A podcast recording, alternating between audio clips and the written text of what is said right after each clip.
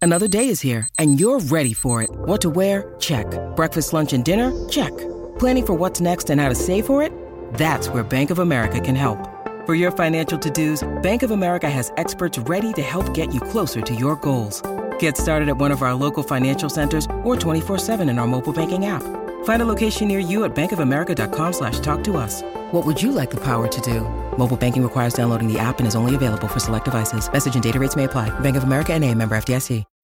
When you need mealtime inspiration, it's worth shopping Kroger, where you'll find over 30,000 mouthwatering choices that excite your inner foodie. And no matter what tasty choice you make, you'll enjoy our everyday low prices, plus extra ways to save, like digital coupons worth over $600 each week. You can also save up to $1 off per gallon at the pump with fuel points. More savings and more inspiring flavors make shopping Kroger worth it every time. Kroger, fresh for everyone. Fuel restrictions apply.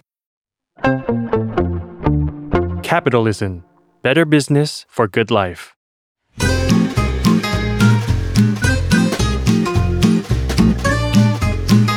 Day One Podcast กับย้อยนภศรศิวิราช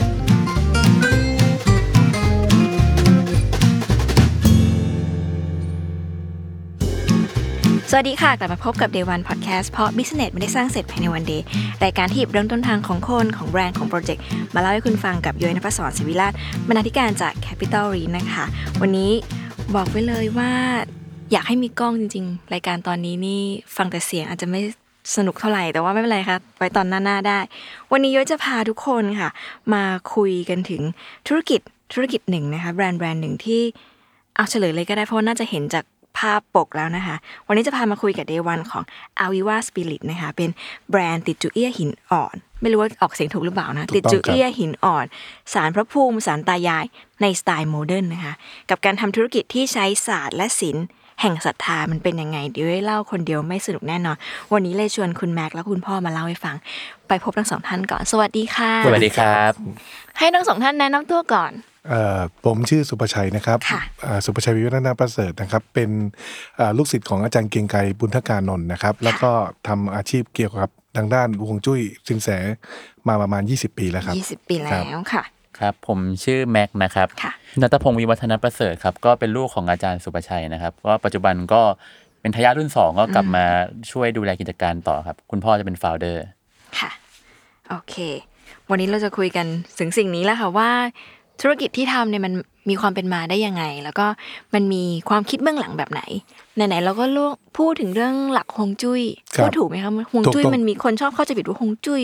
กับฮวงซุยได้ผิด คือจริงๆฮวงจุ้ยกับฮวงซุยเนี่ยมันคือภาษาจีนตัวเดียวกัน อ่า แต่ว่าคนเฉพาะคนไทยอ่ะจะมาแยกว่าฮวงจุ้ยนี่คือบ้านแล้วก็ฮวงซุยนี่คือสุสานแต่จริงๆมันคืออันเดียวกัน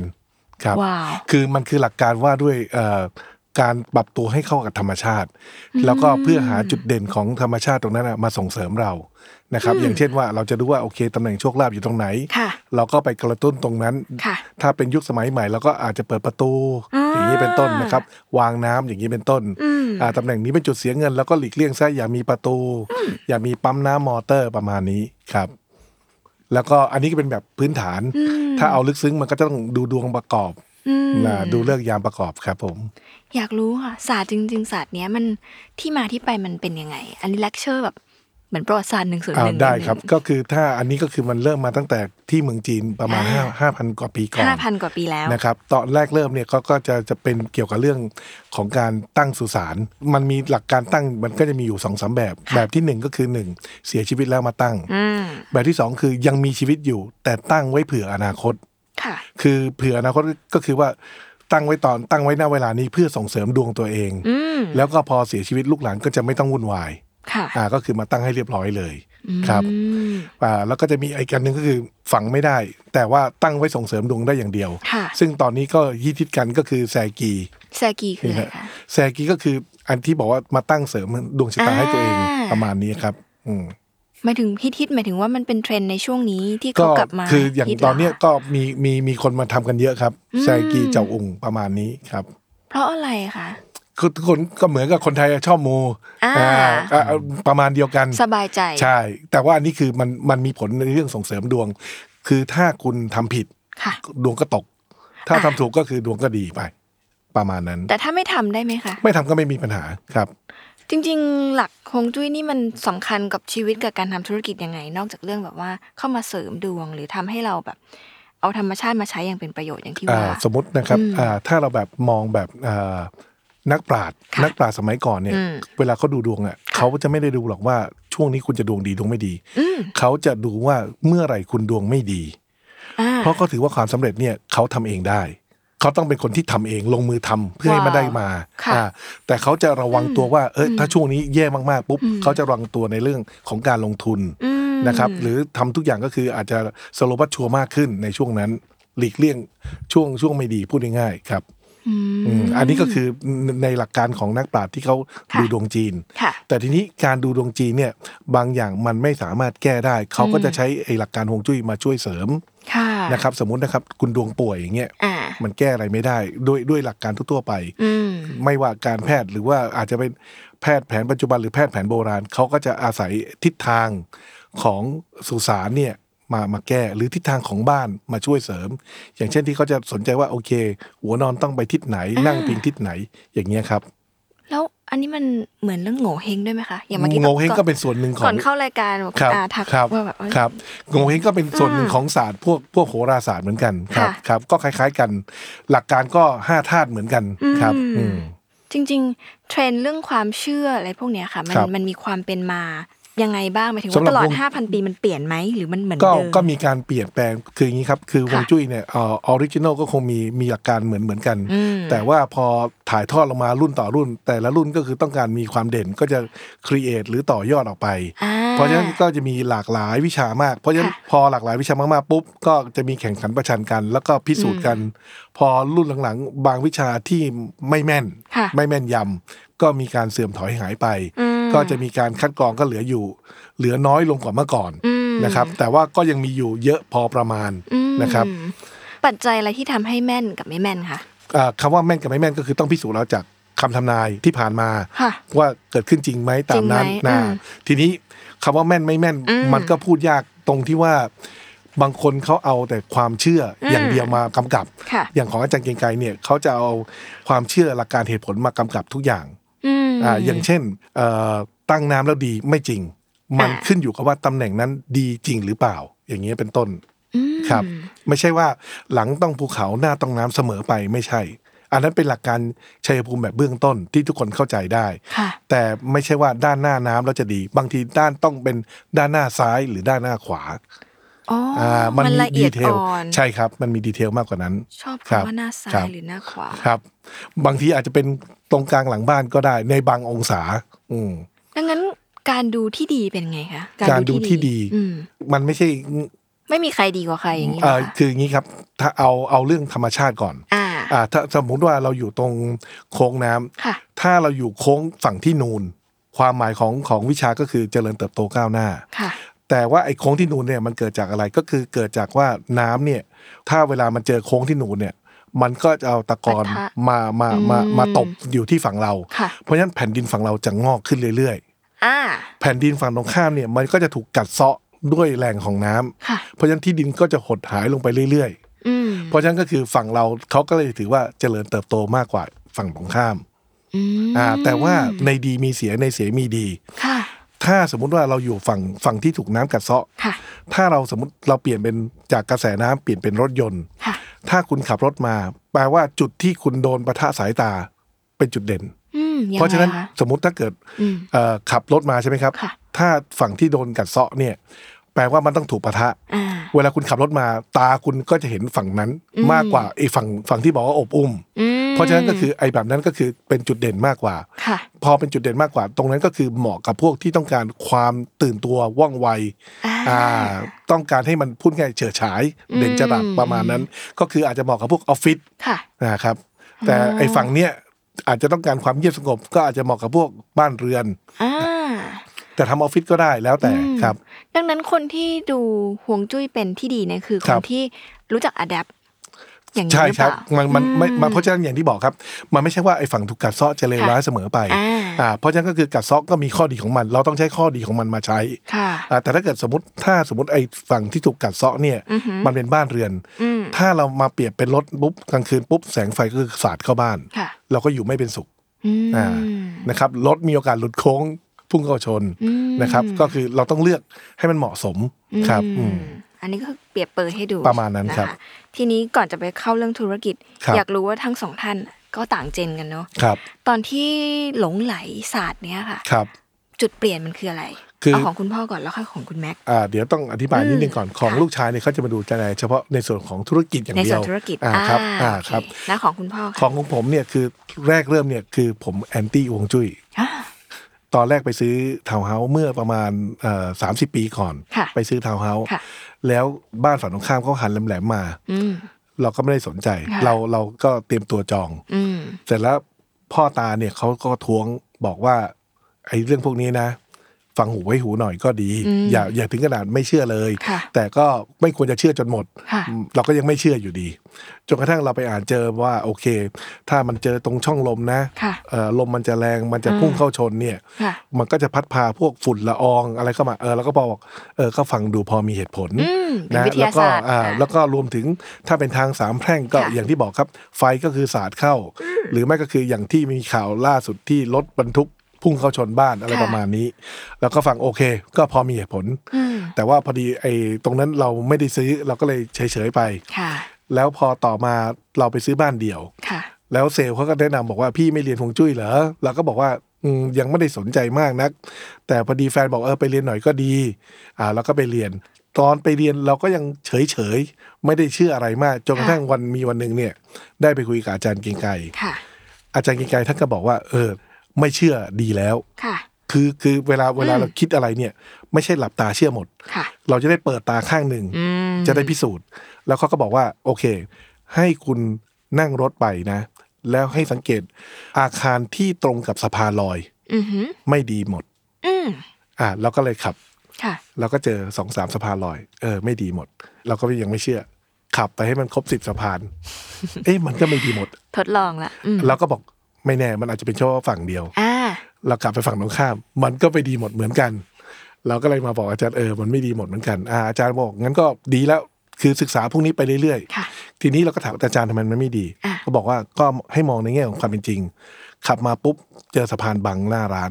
โอกาสการขายมันก็ย่อมน้อยลง ค่ะ นะครับ แล้วก็ในเรื่องของรูปทรงอ่ะมันก็มีการทิ่มแทงเข้าตัวบ้าน อ่ามั มันก็คือไม่ค่อยดี ค่ะ นะครับ ประมาณนี้ ตอนนั้นถามได้ไหมคะว่า ครับ ทำธุรกิจหรือมีความสนใจอื่น ๆ ก่อนไหมที่จะ ตอนนั้น เริ่มทำศึ ธุร ษา กิจเกี่ยวกับพวกสเตนเลสเป็นหลัก อ่า ครับรับ คือยังไม่ได้สนใจ ยังไม่ได้สนใจตัวนี้ เรียนสานิตเป็น ใช่ หลัก ใช่ใช่ใช่ วันที่ตัดสินใจเรียนอย่างจริงจัง ตอนนั้นก็ทำธุรกิจควบคู่ไปด้วยน ก็ยังทำอยู่ครับสินแสนี่มาหลังๆเลยครับ คืออ อ คือคือไปเรียนเป็นสิบปีครับกว่าจะมาเป็นสินแสครับ อยากรู้ว่าตอนนั้นที่เรียนพอ ครับ รู้มากขึ้น มันช่วยส่งผลต่อธุรกิจที่ทำอยู่ยังไงบ้าง ก็ คะ ก็มีเอามาปรับบ้านตอนที่ทำครับ อืม ครับ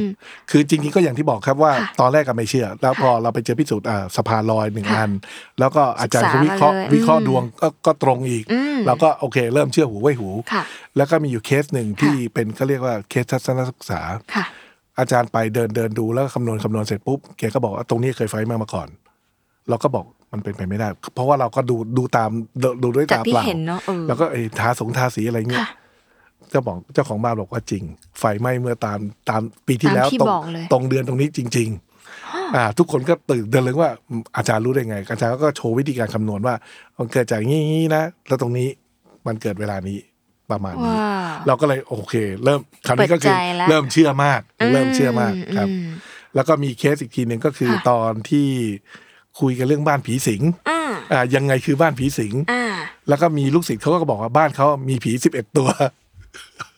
นับได้เลยเหรอคะ เขาเขานับมาเลยครับ มีทั้งหมด 11 ตัว แล้วก็เขาก็โชว์บ้านเขาแล้วก็ตอนหลังก็เป็นเคสตัดดี้ ค่ะ แล้วก็อาจารย์เขาก็วิเคราะห์ได้ว่าโอเค บ้านไอเนี้ยก็คือถ้าตามวิชาการเขาเรียกว่าบ้านล้มเหลว ค่ะ บ้านล้มเหลวก็คือบ้านที่ไม่มีพลัง ค่ะ พอบ้านไม่มีพลังบารมี เรื่องอะไรที่มัน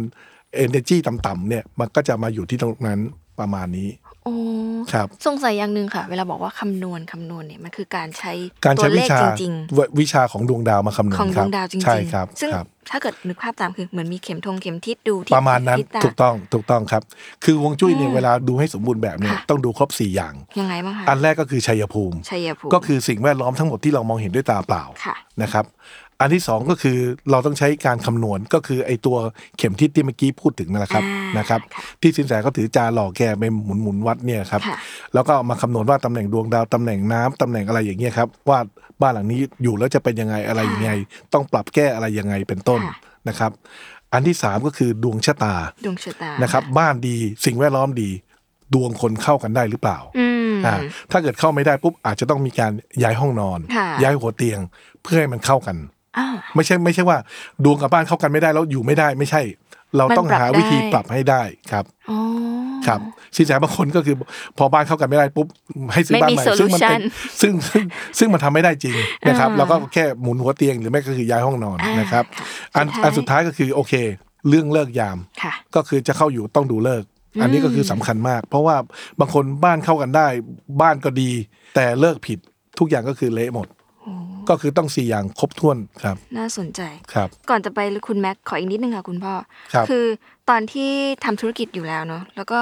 เรียนศาสตร์นี้ควบคู่ไปด้วย ครับ อยากรู้ว่าตอนนั้นเรามีตั้งเป้าไหมว่าเราจะเป็นถึงขั้นพลิกไปเป็นซินแสหรือเปล่าแล้วก็เรียนรู้เป็นแบบเหมือนเป็นแบบ จริงๆไม่ได้ อดิเรก ตอนแรกไม่ได้ตั้งใจ ตอนแรก อืม ก็คือใช้คำว่าหลงไหล หลงไหล ชอบ โอเค ศึกษามาก ค่ะ ๆ เสร็จปุ๊บเนี่ยตอนนั้นก็คืออาจารย์เขาให้เป็นอาจารย์ผู้ช่วยสอน อ่า ฮวงจุ้ย ค่ะ แล้วก็จะมีลูกศิษย์มาเชิญไปอยู่เรื่อย ค่ะ ๆ พอเชิญไปอยู่เรื่อยปุ๊บก็เลยเริ่มต้นทำเพิ่มขึ้นเพิ่มขึ้น อืม จนกระทั่งเวลาเวลา เวลางาน นเริ่มน้อยลงไปเยอะ ตัด ก็เล สิ ย นใจ ก็เลยมา ยังไง ทำมาทำเต็มตัวแล้วก็พอดีเซลล์ของเราก็คืออ ม ดูแลตัวเองได้ดีขึ้น ค่ะ เราก็ไม่ต้องคุมมากครับ อ๋ออ ม อันนี้ก็ก็ดูแลไปควบคู่กัน ใช่ครับใช่ครับ ดีจัง ตอนนั้นอยากรู้ว่าคุณพ่อมีวิธีทำให้เราเก่งขึ้นที่บอกว่าหลงไหลมากขึ้นมันคือมันมันใช้อะไรอีกที่ทำให้เราเก่งขึ้น คือสมัยก่อนเนี่ยอินเทอร์เน็ตมันไม่มี อ่าใช่ เวลาเราจะหาตำราเนี่ยเราก็จะไปดูจากร้านหนังสือเก่า ค่ะ ๆอ่านานมีเนี่ยจะไปประจำ อ่า อ่าแล้วก็เปิดดูไปเรื่อยๆเปิดดูไปเรื่อยๆเล่ม ค่ะ ไหนดีแล้วก็ซื้อขึ้นมา อืม บางอันอ่านภาษาจีนไม่ออกก็ต้องซื้อมา แต่ซื้อมาแล้วก็ให้อาจารย์ช่วยดูช่วยแปล ค่ะ ให้ฟังอะไรเงี้ยประมาณนี้ครับก็ไปเรื่อยๆครับ ก็คือมีตำรา ใช่ใช่ ศึกษ เพราะคือข้อดีของเราของ อ่า ข้อดีของเราก็คือว่า เราจะไม่ตามตำราหมายความว่าถ้าตำราบอกมาอย่างนี้ เราจะคิดคิดให้มันแตกต่างหลาย ๆ แบบ ว่าได้ไหม ว่าได้ไหมได้ไหมถ้าอย่างนี้ไม่ได้ได้อย่างนี้ได้ไหม โอ้ เพราะฉะนั้นก็คือ สุดยอด เราเราก็จะได้แบบมุมมองอื่นๆ แม้กระทั่งบางประเด็นที่เราถามเนี่ยอาจารย์ยังบอกอืมน่าคิด เพราะว่ายังไม่เคยมีคนถามอาจารย์มาก่อน ว้าว อ่าครับ มันก็ทำให้มันทำให้มันต่อยอดได้หลายแบบ อืม อืมทีนี้พอจากมือสมัครเล่นเนาะ ครับ พอจะมาเป็นมืออาชีพทำจริงจัง ครับ ตอนนั้นตั้งใจว่าจะเป็นสินแสแบบไหน คือจริงๆเนี่ยสินแสก็จะมีหลายแบบ บาง ค่ะ อันก็คือใช้คำว่าเถนตรง เทรนตรง ก็คือตามหลักวิชาเป๊ะ ค่ะ ๆแต่ว่าอย่างที่บอกครับว่าบางอย่างมันดับกันได้ อืม อย่างเช่น อย่างที่บอกว่าย้ายหมุนหัวเตียงก็แก้ได้แล้ว ค่ะ ทำไมคุณจะต้องไปย้ายบ้าน ค่ะ นะครับจริงๆ หลักการของอาจารย์ผมเนี่ยเขาจะค่อนข้างยืดหยุ่นพอสมควร อย่างเช่น บ้านเนี่ยต้องทาสีนี้ ค่ะ แต่จริงๆแล้วคำว่าทาสีนี้คือ ขอให้มีสีนั้นแซมอยู่หน่อยหนึ่งใช้ได้ ก็ได้ ไม่ต้องทาทั้งอัน อ๋อ ถ้าบอกว่าบ้านนี้ต้องทาสีแดง ค่ะ อาจารย์ก็บอกถ้าทาสีแดงทั้งหลังเนี่ยคนไปมาเขาก็จะยกมือไหว้นึกว่าเป็นศาลเจ้า อืม นะครับเพราะฉะนั้นก็คือคุณก็เอาแดงแค่เฟรมบอร์เดอร์ก็ได้ ค่ะ พรมสีแดงหน้าประตูก็ได้ ม หรือกระถางต้นไม้สีอิฐก็ได้ อืม หรือดอกไม้สีแดงๆ ประดับตกแต่งก็ได้ อืม ไม่จำเป็นต้องแดงทั้งหลัง อืม อืม ประมาณนี้ครับ เท่ากับว่าจริง ๆ มันก็เป็นเหมือนกึ่งกึ่งๆคุณหมอ ใช่ จ ครับ ริง ๆ แต่ว่าแค่ ใช่ เป็ คน รับ ศาสตร์ ใช่ นี้ ครับ เนาะ ครับ บริการของสินแสเวลาจริงๆเยอะมองเป็นแบบธุรกิจเนาะ ครับ มันก็ให้บริการ ครับ แบบนี้คือทำอะไรบ้างคะ ช่วงแรกก่อนที่จะมามาดูเรื่องทำเอ่อติดจู้หรือว่ามันทำมาควบคู่กัน เอ่อติจูนี่เป็นรายการท้าย อ่า ๆอ่าหลังจากที่เราดูมาระยะหนึ่งปุ๊บ ค่ะ เนี่ยลูกค้าก็จะบอกว่าโอเคเขาอยากจ้างตั้งเจ้าที่ อ่า แต่เขาไม่อยากได้เจ้าที่สีแดง เพราะว่าบ้านเขาเขาดูโมเดิร์นบ้านเขาสีขาว โอ้ นะครับบางคนขาวดำก็มี ค่ะ แล้วเขาบอกว่าเขาจะตั้งติจูสีแดงมันก็โดดตีมไปหมด อืม ทำให้บรรยากาศแบบที่เขาเซตมามันไม่ได้ ใช่ แต่เขาไม่ตั้งก็ไม่ได้บางคนก็มีความเชื่อบางคนก็มีผู้ใหญ่อยู่ในบ้าน อ่า อ่าเขาก็บอกว่าช่วยหาให้หน่อย อืม แล้วก็บอกว่าถ้าเป็นแนวหินอ่อนมัน ค่ะ ก็สีไม่ค่อยโดดนักก็ไปลองดู อืม แต่เขาบอกว่ารูปทรงมันโบราณนะครับมีลายอะไรเต็มไปหมด ค่ะ เขาบอกว่าเขาอยากได้ที่มันแบบโมเดิร์นทันสมัยเรียบ ค่ะ ๆนะครับ ตอนแรก ๆ ก็โอเค พอหลังๆปุ๊บมันก็จะเริ่มมีคนขอเรื่อยๆ อืม แล้วก็บอกว่าอาจารย์ก็ลองทำเองดูสิเราก็เลยอ่ะโอเคลองดู แล้วก็ไปคุยกับอาจารย์เกรียงไกรอาจารย์ของผมอีกทีหนึ่งว่า โอเค หลักการแก่นแท้ของมันเนี่ยมันเป็นยังไง อืม นะครับอ่าแล้วก็ไปสืบประวัติอะไรเงี้ยก็ ค่ะ มาผสมกัน แล้วก็โอเคโอเค แก่นหลักคือเท่านี้ ส่วนอะไรที่ต่อเติมได้ โดยที่ไม่ขัดกับลักษณะของห่วงจุ้ย ค่ะ เราก็ทำเพิ่มเติมเข้าไป ตอนแรกเราทำออกมา คนก็ชมว่าสวยแต่ว่าเราก็ยังไม่ถูกใจ เพราะเรายังรู้สึกว่ามันไม่ดูสมบูรณ์มากนัก ทำไมอะค่ะ คือบางทีก็คือเขาก็เขาก็เห็นว่ามันโมเดิร์น อ่า ลิงก์ลิงก์นี้ของเก่าโอเคแล้ว ค่ะ แต่เราคิดว่าถ้าเรามองนานๆ มันจะไม่ค่อยสวยมันดู ถ้าตอนนู้นผมเช็คก็ว่ามันผอมแห้งแรงน้อย คืออ อ่ามั มันดูแล้วมันไม่ค่อยสมบูรณ์ เสริมพลังเท่าไหร่ อ่ครับ ประมาณนั้น เราก็เราก็ปรับแบบไปเรื่อยๆ พอปรับแบบได้ประมาณ 2 ปี ค่ะ โอเคแบบลงตัว ก็ทดลองทำอ่าโมเดลโฟม ค่ะ พอโมเดลโฟมเสร็จปุ๊บเราก็ไปจ้างทำเป็นหินอ่อน อืม ก็ปรับกันอีกประมาณปีหนึ่งเพราะว่าโอเคเราก็เราก็ถามเพื่อนๆเอ่อว่าดูแล้วเป็นยังไง แล้วก็บางทีมีลูกศิษย์ที่เป็นพวกสถาปัตย์ ค่ะ เขาก็มาแนะนำเพิ่มเติมว่า อันนี้นะอาจารย์มีฟุตเตอร์หน่อยก็ดี ตรงนี้มีคิ้วหน่อยก็จะสวย อ่า แล้วก็ฟังผู้คนมาอะไรอย่างเงี้ยครับ แล้วก็ปรับมาเรื่อยๆ ในระหว่างนั้นน่ะนอกจากปรับแบบเนี่ยเราก็ถามไลฟ์สไตล์ของแต่ละคนก่อน ว่าทุกคนเนี่ยมีปัญหาอะไรยังไงบ้าง อย่าง ค่ะ เช่นหนึ่ง เจออะไร ปัญหาเรื่อง บ้างคะ ทำความสะอาด อ่า นะครับพวกลวดลายที่มันเยอะเกินไปเนี่ย ค่ะ ทำความสะอาดยาก อ่า นะครับบางคนที่เคยฟังมาขำๆก็คือเอ่อมีมังกร ค่ะ แต่ตามังกรหลุดเค รียด เขาเป็นมันเอ่อเขาบอกเขาต้องไปหาตามังกรแล้วร้านก็มีให้ ไม่มีให้อะไรประมาณนี้นะครับอ่าทำความสะอาดแล้วก็เรื่องหลอดไฟ อ่า เอ่อหลอดไฟเนี่ยสมัยก่อนเราก็จะเห็นว่าเป็นไอ้พวก เป็นแหลม หลอด ๆ หลอดแดงๆ ใช่ใช่ใช่ เสร็จแล้วลูกค้าผมอ่ะเขามาเล่าให้ฟังบอกว่าลูกชายเขาตาย เพราะไอ้หลอดไฟอันนี้ คือเขาให้ลูกไปเปลี่ยนหลอดไฟ แล้วลูกไม่ได้ถอดปลั๊กพอไปจับเนี่ยคือไอ้หลอดไฟพวกเนี้ยความร้อนมันสูง ไอ้ตัวเคสพลาสติกที่มันหุ้มที่มันเป็นตัวตัวเสียบเนี่ย มันแตก แล้วนิ้วเขาไปโดนตรงเหล็กช็อตตายเลย เพราะมันเล็กน้อยมากแต่มันเป็น ใช่ครับ ก็คืออ่า ส่งผล แล้วก็ดีละงั้นเราก็เลยเปลี่ยนใหม่ว่าของเราจะใช้ LED ทั้งหมดอ่าตอนแรกเราจะแค่ LED บางส่วน แต่พอเราฟังเรื่องนี้ปุ๊บเราก็เปลี่ยนเป็น LED ทั้งหมด แล้วก็ LED LED ตอนนั้นจริงๆ มีคนทำมาก่อนบ้างแล้ว แต่ว่าเขาทำบางส่วน ค่ะ แต่ว่าเราทำ LED ของเราเนี่ยคือซ่อน ค่ะ คือคุณจะมองไม่เห็นจากมุมมองข้างนอกว่า ว้าว LED เราอยู่ตรงไหน เสร็จปุ๊บเราก็มามองว่าโอเคอ่าบางคนก็บอกว่าผมมาไหว้พระแล้วผมต้องมานั่งรอไหว้ พอ รทูบอรอทูบดับ ใช่ แล้วผมจะไปทำงานก็ทำไม่ได้ ก็เลยแล้วก็มาแล้วก็ไปตั้งตัวโปรแกรมกล่องคอนโทรลขึ้นมาว่า ถ้ากดไฟปุ๊บเนี่ยกระถางทูบไฟฟ้า 18 นาทีดับ อืม ตัวเรือน 8 ชั่วโมงดับ ค่ะ อ่าคุณไม่ต้องวอรี่อะไรอีกอ่ะ หมายถึงว่าปรับทูบปกติได้ มันเป็นมันเป็มันนเป็ ทู น บไฟฟ้า ธูปไฟ ค ฟ้า รับ อยู่แล้ว ใช่ครับพอกดปุ่มเนี่ย 18 นาทีดับ อ๋อ แล้วเขาจะเคร่งไหมคะแบบว่า ถ้าเกิดอาม่ารู้มาจะแบบเอ้าไม่ได้นะน ไม่ ต้อง ก็คือ วัน เราก็ทูบทูบก็มีวันดับอยู่แล้ว อ่า โดยแบบโดยทั่วไปมันก็ประมาณ 15ถึง20ไม่เกิน อยู่ 20 นาที แล้ว แล้วก็โอเคเอา 18 นาทีครับ อืมชอบอันหนึ่งคือปกติมันจะมีคำโจกโจกๆประมาณว่าแบบเอ่อสินแสชอบมาขัดสถาปนิก ครับ แต่อันเนี้ยมันเป็นการที่สถาปนิกมา ให้ความร่วมมือในการแบบ ใช่ ช่วยดูแบบช่วย เพ ดี ราะ ไซ เขา น์ เพราะว่าตัวสถาปนิกเองเขาก็ไม่ต้องการบ้านเขาทำมินิมอลแล้วมาเจออันนี้ ใช่ โดดออกมาเขาก็ไม่อยากได้เหมือนกัน เออเป็นอยู่ๆก็ ครับ อยากช่วย ครับ อืม ตอนนั้นกังวลใจไหมคือแบบอ่ะเป็นสินแสอยู่ดีๆ ก็ต้องมานั่ง ดีไซน์ห่วงจุ้ย จริง ๆ เนี่ยพอตอนนั้น หรือ พอ ว่า ตอนนั้ ส น นุก เริ่ม เลย มาทำจริง ๆ เนี่ย ค่ะ ก็เริ่มศึกษาสถาปัตย์ ด้วย สถาปัตย์ระดับหนึ่งแล้วก็ไปเทคคอร์สอินเทเรียอีกคอร์สหนึ่ง ว้าว เพื่อเพื่อจะได้เข้าใจว่าโอเคเขาคิดอะไรยังไง ว้าว นะครับเราก็ต้องไปโฟล์กับเขา ค่ะ คือของอาจารย์ผมเนี่ยข้อดีของอาจารย์ผมคือ ค่อนข้างค่อนข้างยืนบนหลักความเป็นจริง อย่างเช่น บางคนบอกว่าเอ่อห้องน้ำต้องมีธรณี ธรธรณีคืออะไร ธ คะ รณีประตูก็คือไอ้ที่มันเป็นเขื่อน อ่า เตี้ยๆเนี่ยครับ ค่ะ คือเอ่อ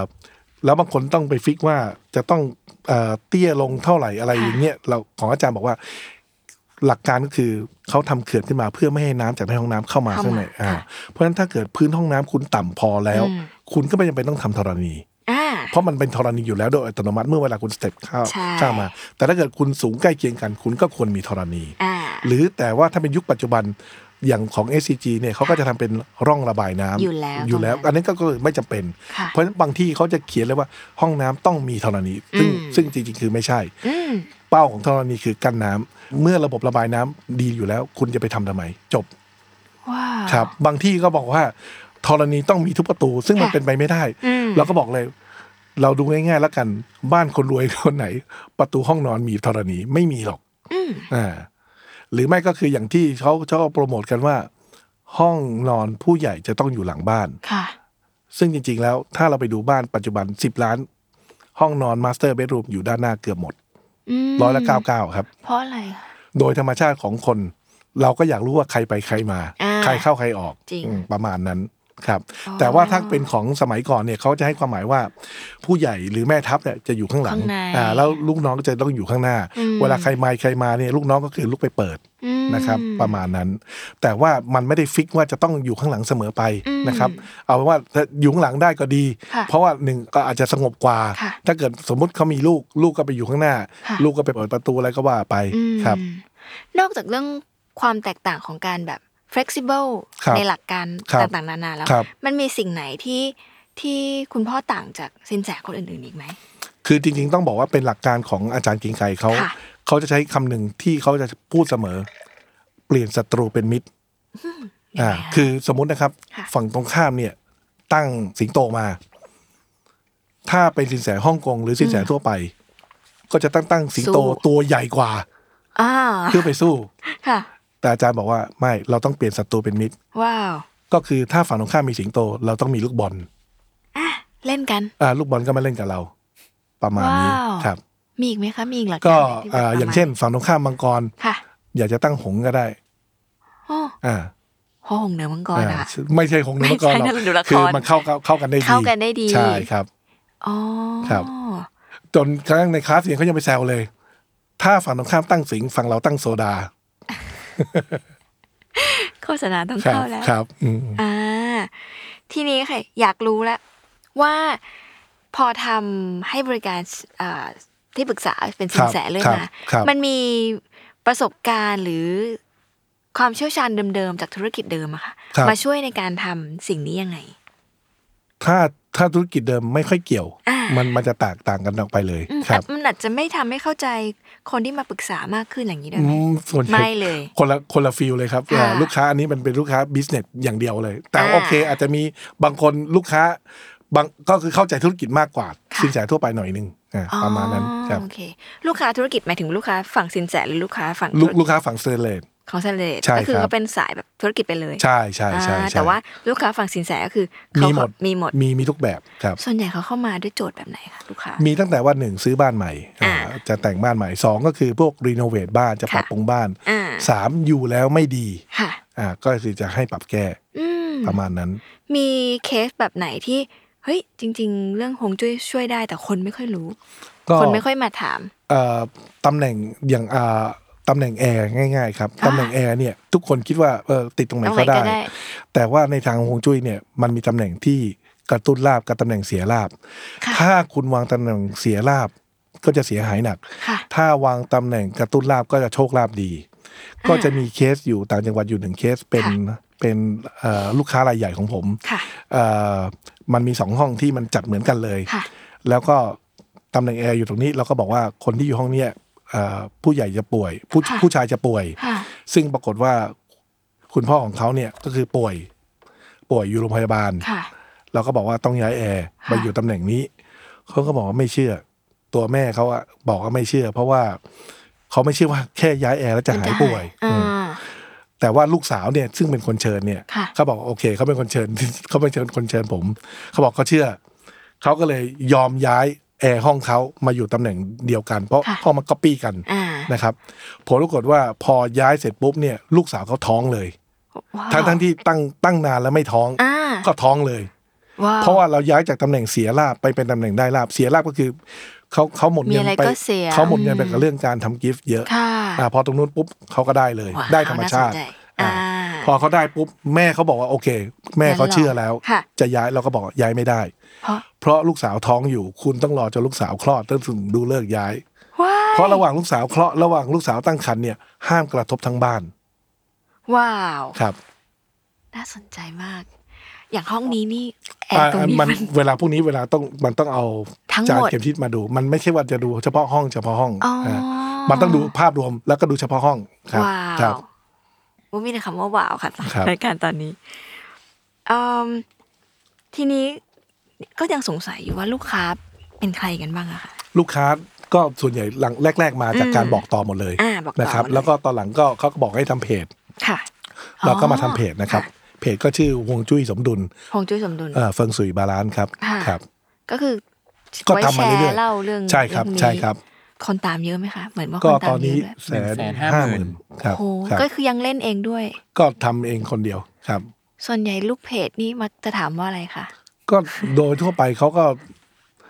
ที่เขาชอบเพจของเราเพราะว่าเรามักจะเขียนด้วยเหตุด้วยผลกำกับ ค่ะ กำกับในเกือบทุก ๆ เรื่องเท่าที่เป็นไม่ได้ อ่า อ่าครับ ไม่ได้มีแบบว่า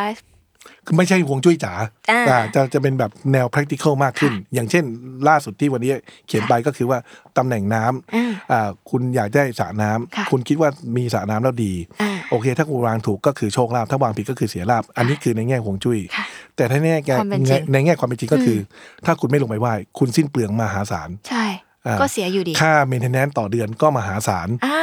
และที่ล่าสุดก็คือมีเด็กจมน้ำตาย จริง เพราะฉะนั้นถ้าเกิดคุณมีลูกเล็ก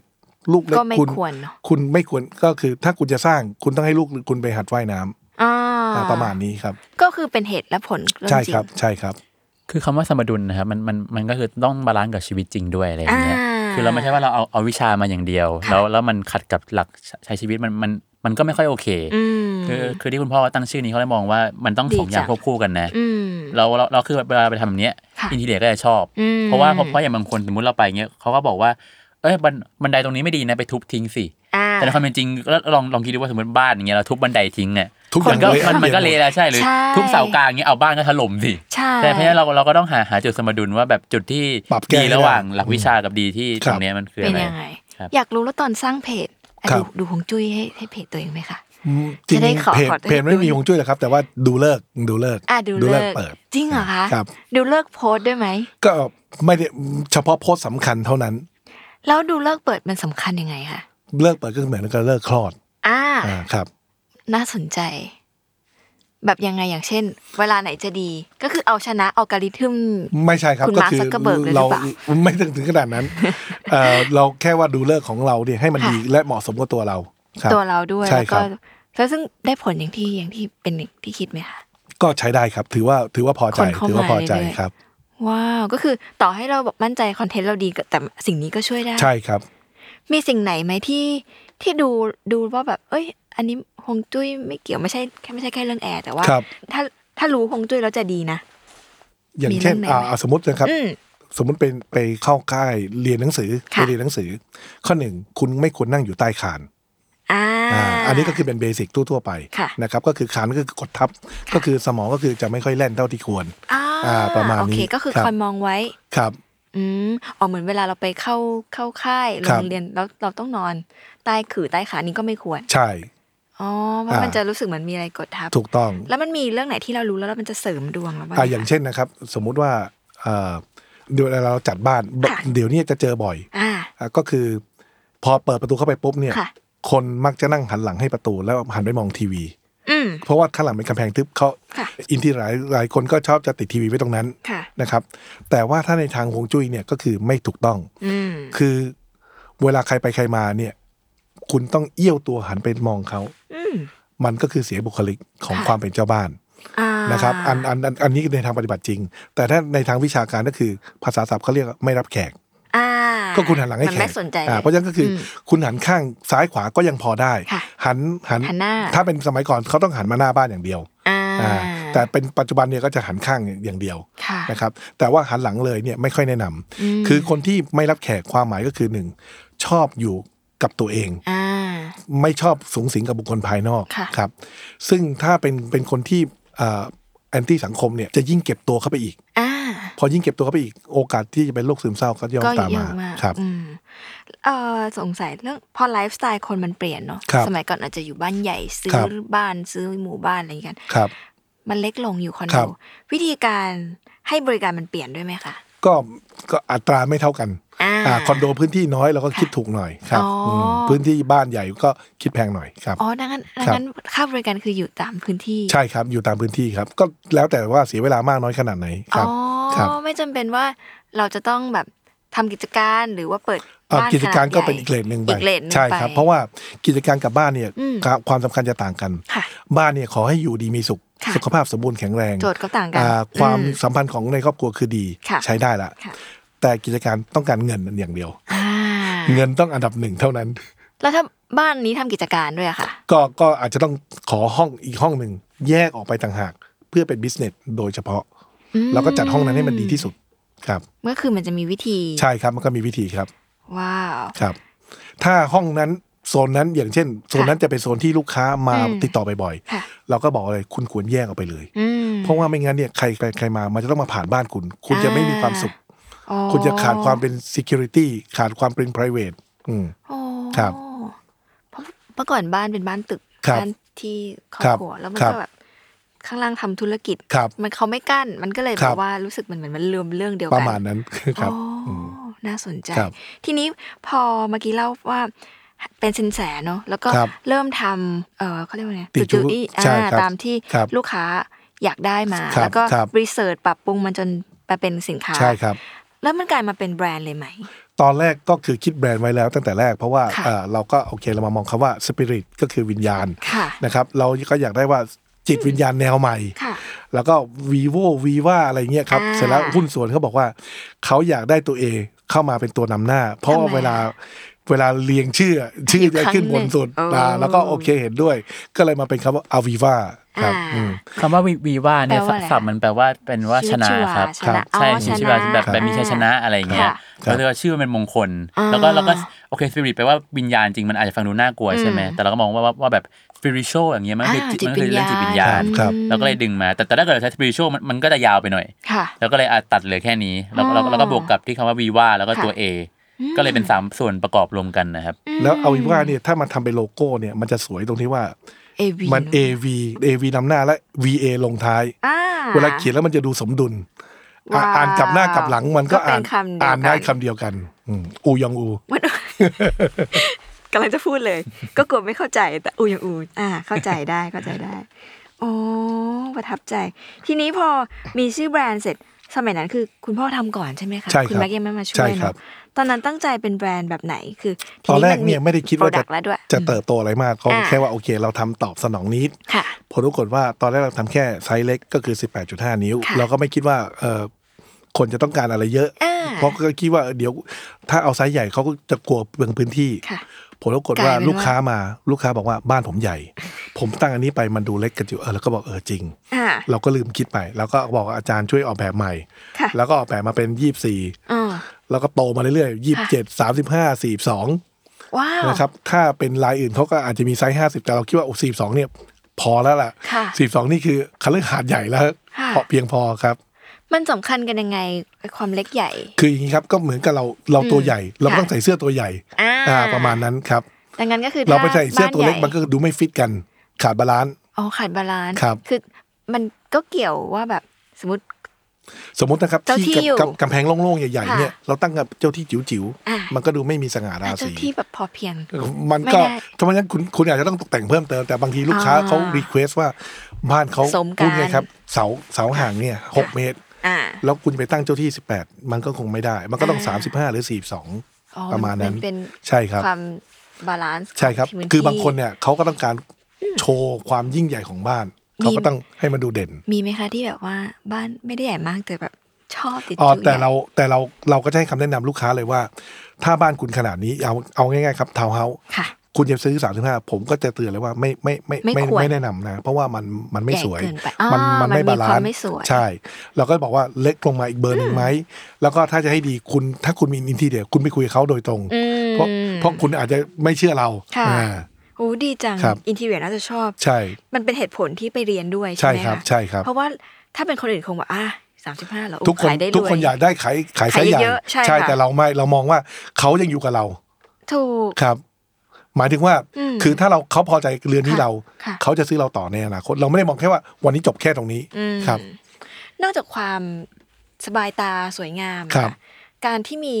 ติดจุเยีย ครับ หรือสารตาสัญญายแบบ ครับ โมเดิร์นเนี่ย ครับ มันมันช่วยด้านไหนอีกสำคัญยังไง คือในแง่ของเอาในเรื่องของความสบายใจของคนก่อน ค่ะค่ะ อันดับแรกเนี่ยถ้าเป็นคนไทยเนี่ยเวลาเขาไปอยู่ที่ไหนเนี่ยเขาจะ ค่ะ ตั้งศาลตายาย ค่ะ นะครับ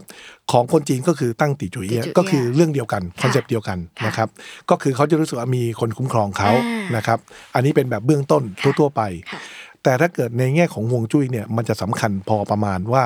ตำแหน่งที่ตั้งเนี่ย อืม ต้องถูกต้อง ค่ะ ถ้าเอาแบบคนที่ความเชื่อทั่วๆไปเขาต้องตั้งให้ตรงประตู ค่ะ เสมอ ค่ะ แต่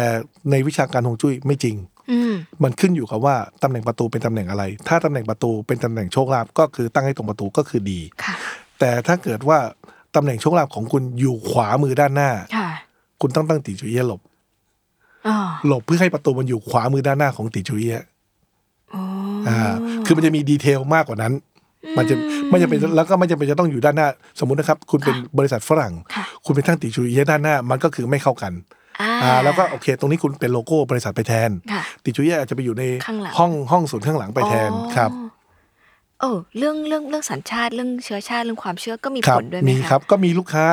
ลูกค้าแบรนด์เอ่อรถยนต์ฝรั่ง ค่ะ อยากจะตั้งแต่ฝรั่งไม่ให้ตั้ง ฝรั่งบริษัทแม่ไม่ให้ตั้ง บริษัทไม่ให้ไม่ให้ตั้ง จนกระทั่งเขาถ่ายรูปไปบริษัทแม่ถึง approve ให้ตั้ง เพราะว่าสวยงาม เพราะว่าดูไม่ออกว่า ดูไม่ออก จี ว่าเป็น ครับ อ๋ออ อย่างลูกชายไปออกงานที่ TCDC ล่าสุด ค่ะ อ่ะ ค่ะ เล่าต่อ เป็นยังไงคะ คือคือพอพอดีอันนี้ครับมันเป็นเป็นงานของเขาอะครับ ที่ อืม เขาจัดเป็นคล้ายๆ product showcase นะ ค่ะ ก็คือเหมือนนำสินค้าไปวางอะครับ แล้วก็โชว์ อืม แล้วก็พอดีในในทีมนั้นนะเขาชื่อว่าเป็นทีมเอ่อเรื่องงามยามดีมูเตลู ค่ะ จริงๆจริงๆเราเราก็มองว่า Product เราอะก็อาจจะไม่ได้มูร้อยเปอร์เซ็นต์ขนาดนั้น แต่ก็มองว่าเออเป็นเป็นโอกาสดีที่จะสร้าง awareness ได้เพิ่มเติมนะครับ ค่ะ เราเราเราก็เลยนำสินค้าไปวาง อืม แล้วทีนี้คนคนที่เขาดูแลไอโครงการเนี้ยเขาก็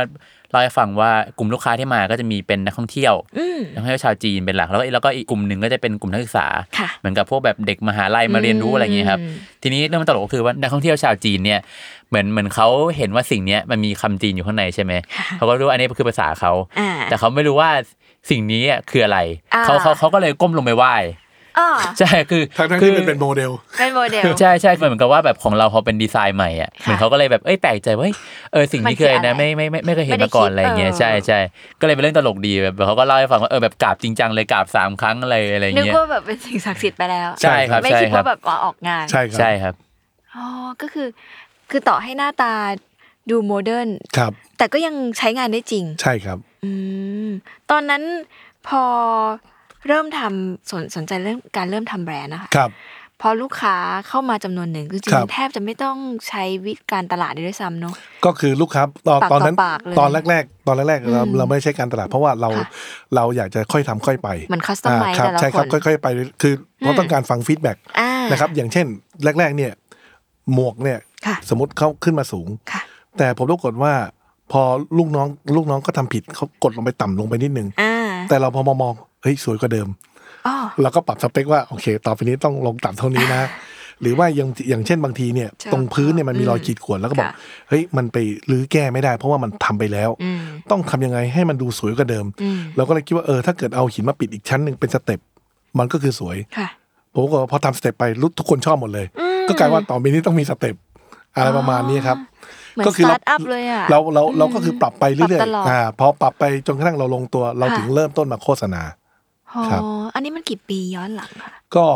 สองเอ่อ สิบ สอง ปีแล้วครับตอน สิบ นี้ ปี สิบ ที่ ปี แล้ว ใช่ค เน รับ อะ สองประมาณ อืม ถ้าไม่นับ ค่ะ ช่วงสตาร์ทอัพเนี่ยก็คือหลังจากที่ทำมาประมาณสักสองปีเนี่ยเราก็ ค่ะ เริ่มโฆษณา อ่า ครับ พอทุกอย่างมันลงตัวแล้วเริ่มโฆษณาครั แต่ บ ทำตั้งแต่ออกแบบครั้งแรกคือสิบปีพอดีครับ อืม ตั้งแต่สองห้าห้า สองห้าห้า ครับ ครับ ความต้องการของตลาดในหรือว่าพฤติกรรมลูกค้าพฤติกรรมตลาด ในตอนเมื่อสิบปีที่แล้วกับตอนนี้เหมือนกันไหมคะ อืมต่างกันครับ สมัยแรกเนี่ยคนมาซื้อเพราะว่าอยากได้ อ่า แต่ก็ไม่มั่นใจว่าถูกหรือเปล่า อ่า อ่ะเราก็ต้องบอกว่าอ่ะอันเนี้ยนะ ทดลอง อาจารย์อาจารย์เกรียงไกรเนี่ยเป็นคนช่วยช่วยพรูฟให้เรียบร้อยแล้ว ค่ะ อ่ะถ้าเป็นลูกศิษย์โดยตรงเขาก็จะไม่ค่อยรีเควสอะไร ค่ะ แต่ถ้าเป็นบุคคลภายนอกก็ยังสงสัยแม้จะซื้อไปแล้ว ค่ะ จนกระทั่งพอเขาถ่ายรูปแล้วทุกคนไปชมว่าสวยนะ อืม อ่าเขาก็จะส่งรูปมาให้เราดู แล้วก็มาขึ้นเพจ แล้วก็ขึ้นคำชม ค่ะ พอขึ้นคำชมเรื่อยๆหลังๆไม่มีคนถามแล้วว่าสวยไหม อ่า เพราะเขาเรียกว่าไง เวลาเราทำสิ่งใหม่มัน ครับ มักจะเป็นอย่างนี้เสมอแหละ ใช่ครับ คือมันมีความอ่ะก็ แรง สวย ต้าน ดี ทาน อ่ะมีแรงต้านทาน มันมีความแบบ แล้วคนอื่นจะชอบไหมแต่พอคนอื่นชอบมันคือเหมือนไม่เชิงอุปทานหมู่แต่ ครับ มันคือสิ่งที่พิสูจ proof และ ใช่ครับ ว่าเฮ้ยมันสวยทุกคน ครับ มั่นใจเถอะ ใช่ครับ ก็คือหลังจากนั้นก็คือไม่ได้มีใครกังขาเรื่องความถูกต้องความ ใช่ สวยงาม ใช่ แล้ว ใช่ครับ ลูกค้าก็มีมาเรื่อย ใช่ครับ ส่วนใหญ่ก็ลูกค้า บางทีลูกค้าเดิมเนี่ยก็ซื้อซ้ำหลายๆรอบก็มีครับ อืม เพราะเขามีลูกหลานเยอะ ๆอ่า ครับ ก็คือบอกต่อกันไป ใช่ครับ ใช่ค เพ รับ ราะมันจะกลับไปใช้หน้าตาเดิมก็คงยากแล้วแหละ ครับ ใช่ไหม ครั คะ บ แต่ว่าตลาดเดิมเขาก็มีอยู่ก็ก็แล้วแต่ ก็แล้วแต่ เห ค มั รั น บ เราสร้างทางเลือกให้ ใช่ครับ แล้วตอนนั้นคุณแม็กมาช่วยได้ยังไง คือ โจทย์ ตอ มัน น หลั คื ง ออะไร ตอนหลังเนี่ยออกมาทำออกมาทำงานมากขึ้น ค่ะ ก็ให้ภรรยาช่วยดูมากขึ้น ค่ะ พอภรรยาเริ่มทำมากขึ้น ก็พอดีก็มาถึงคิวแม็กมาช่วยอีกทีหนึ่ง คือเอ่อเดี๋ยวขอเล่าต่อแล้วกันครับ แม็ก ก็ เรียน คื อะไรมา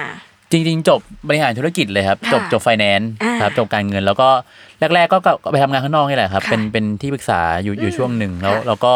พอดีจับพระจับผูว่าช่วงโควิดอะครับก็ก็ตอนตอนนั้นย้ายย้ายงานพอดีเนอะเราเราเราก็เรารู้จักรุ่นพี่คนหนึ่งเป็นรุ่นพี่ที่คณะครับแล้วเขาเขาทำเป็นแบรนด์เกี่ยวกับเฟอร์นิเจอร์ไม้ ค่ะ เฟอร์นิเจอร์ไม้สักนะครับ ค่ะ แล้วเราแล้วก็ตอนนั้นเราก็เข้าไปช่วยในฝ่ายของการพัฒนาธุรกิจ อ่า ครับผมแล้วก็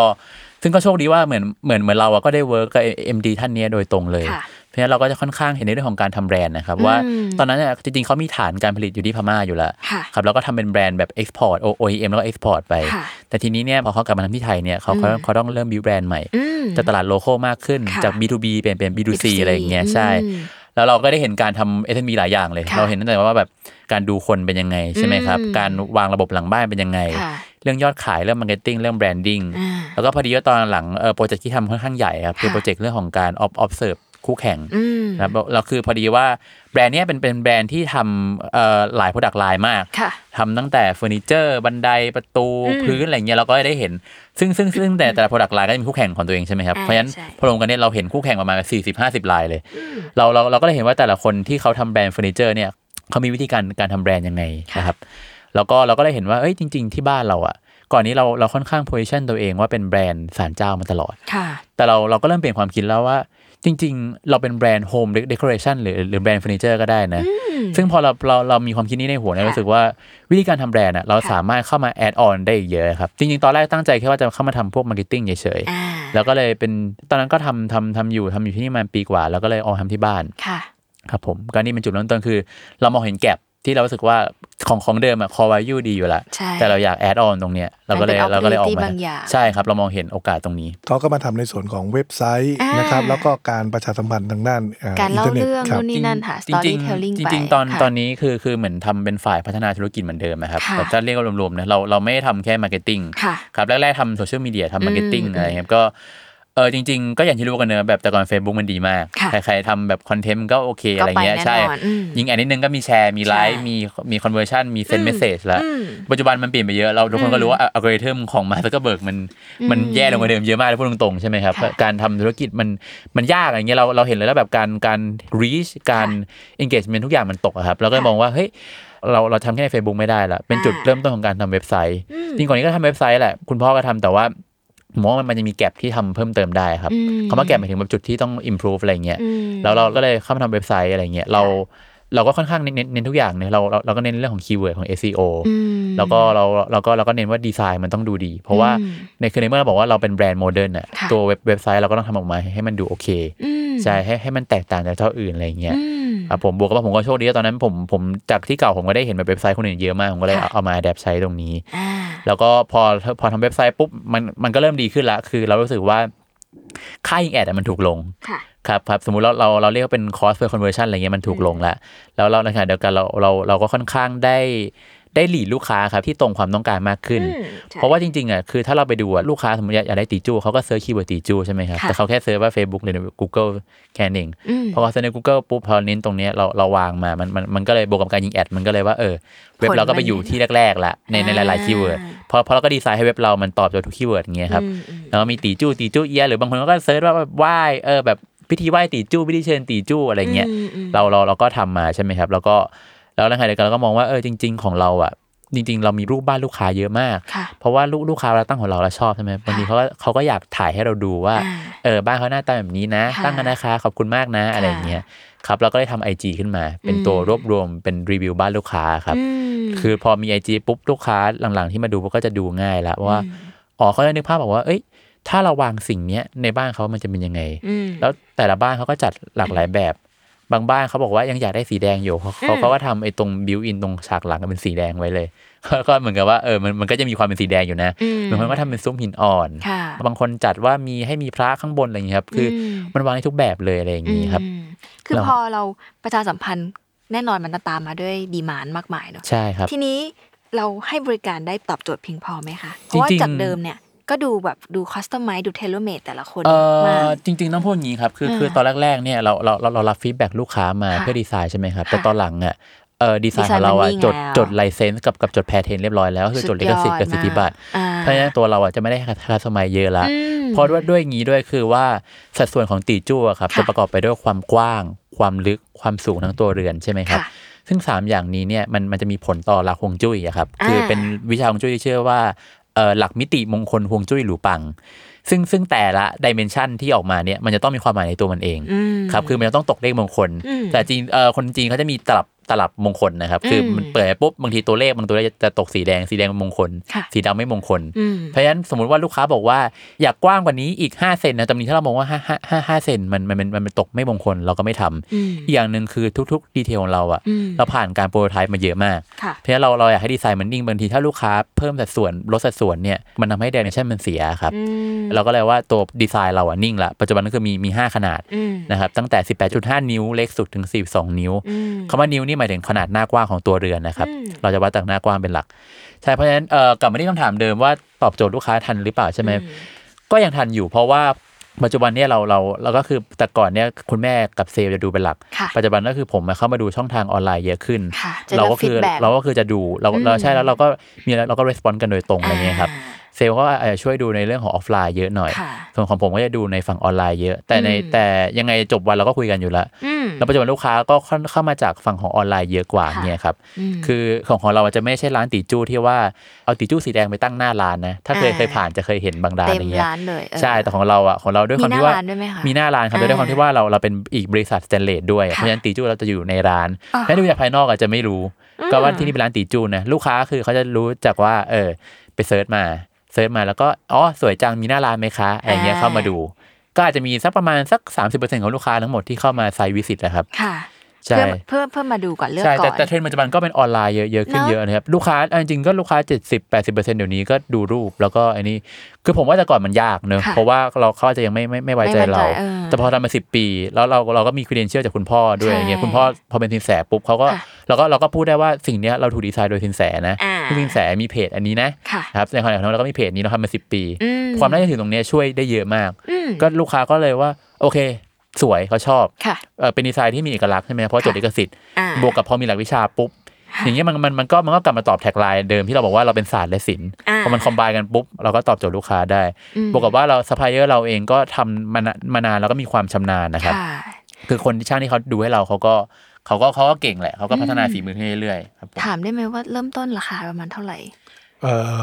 ถ้าถ้าไซส์เล็กสุดประมาณ 25,000 ขึ้นไปครับ อืมสมัยก่อนมันจะมีคนกังวลว่าการขายของราคาเป็นหมื่นๆออนไลน์เนี่ยใครจะมาซื้อคนสมัยก่อนชอบอย่างนี้ แต่จริงๆมันมีคนซื้ออยู่ คือ แล้ว ถ้าถ้าสมมติว่าตีจู้ของสมัยแรกสุดเนี่ยทุกคนต้องมาดูของจริง เพราะว่าไม่เคยเห็นนะ เพ ฮะ ราะไม่เคยเห็น แต่ว่าพอความนิยมมันเพิ่มไป ค่ะ ก็คือได้หมด เหมือนกันเนี่ยรถยนต์ก็มีตั้งแต่ตุ๊กๆ ไปจนถึงรถเบนซ์ อ่าใช่ มันก็มีทุกระดับอะครับ อืม อืม หรือกระเป๋าแบรนด์เนมมันซื้อออนไลน์ได้เลย ใช่ครับ อันนี้ก็ไม่ต่างกันเดี๋ยว ครั นี้ บ มันไม่ได้มีข้อจำกัดว่าต้องซื้อถูกซื้อแพงออนไลน์ ใช่ใช่ครับ ก็คือเป็นโอกาสในการ เขาชอบเขาชอบอันไหนเขาก็เอาอันนั้นนะครับ เขาก็ซื้อใช่ไหมคะ ครับ ผมว่ามันมันมันก็เป็นเทรนด์ด้วยแหละครับ อ่า อย่างปัจจุบันเราก็จะเห็นแบบแพลตฟอร์มแม้กระทั่งแบบซื้อเฟอร์นิเจอร์ออนไลน์มากขึ้นใช่ไหมครับ ใช่ใช่ ซึ่งบางทีเขาเอาไปลง แทบไม่ เนี่ย ได้ลอง เป็น ด้วยเนอะ ใช่ อืม เขาเป็นหลายแสนด้วยซ้ำอย่างนี้มันก็ อ่า เฟอร์นิเจอร์ชิ้นใหญ่โซฟาใหญ่มาก ค่ะ โซฟาหนังอิตาลีอย่างดี อ่า สมมติใช่ไหมฮะเพราะฉะนั้นเราก็มองว่าของของของเราอะในเมื่อคนอื่นเขาขายได้แล้วทำไมเราขายไม่ได้อะ อ่า ใช่ครับ แล้วผมมองว่ามันเดี๋ยวนี้คนเขาเปิดใจกันแล้วแหละ อืม สมมติเราย้อนไปกับสัก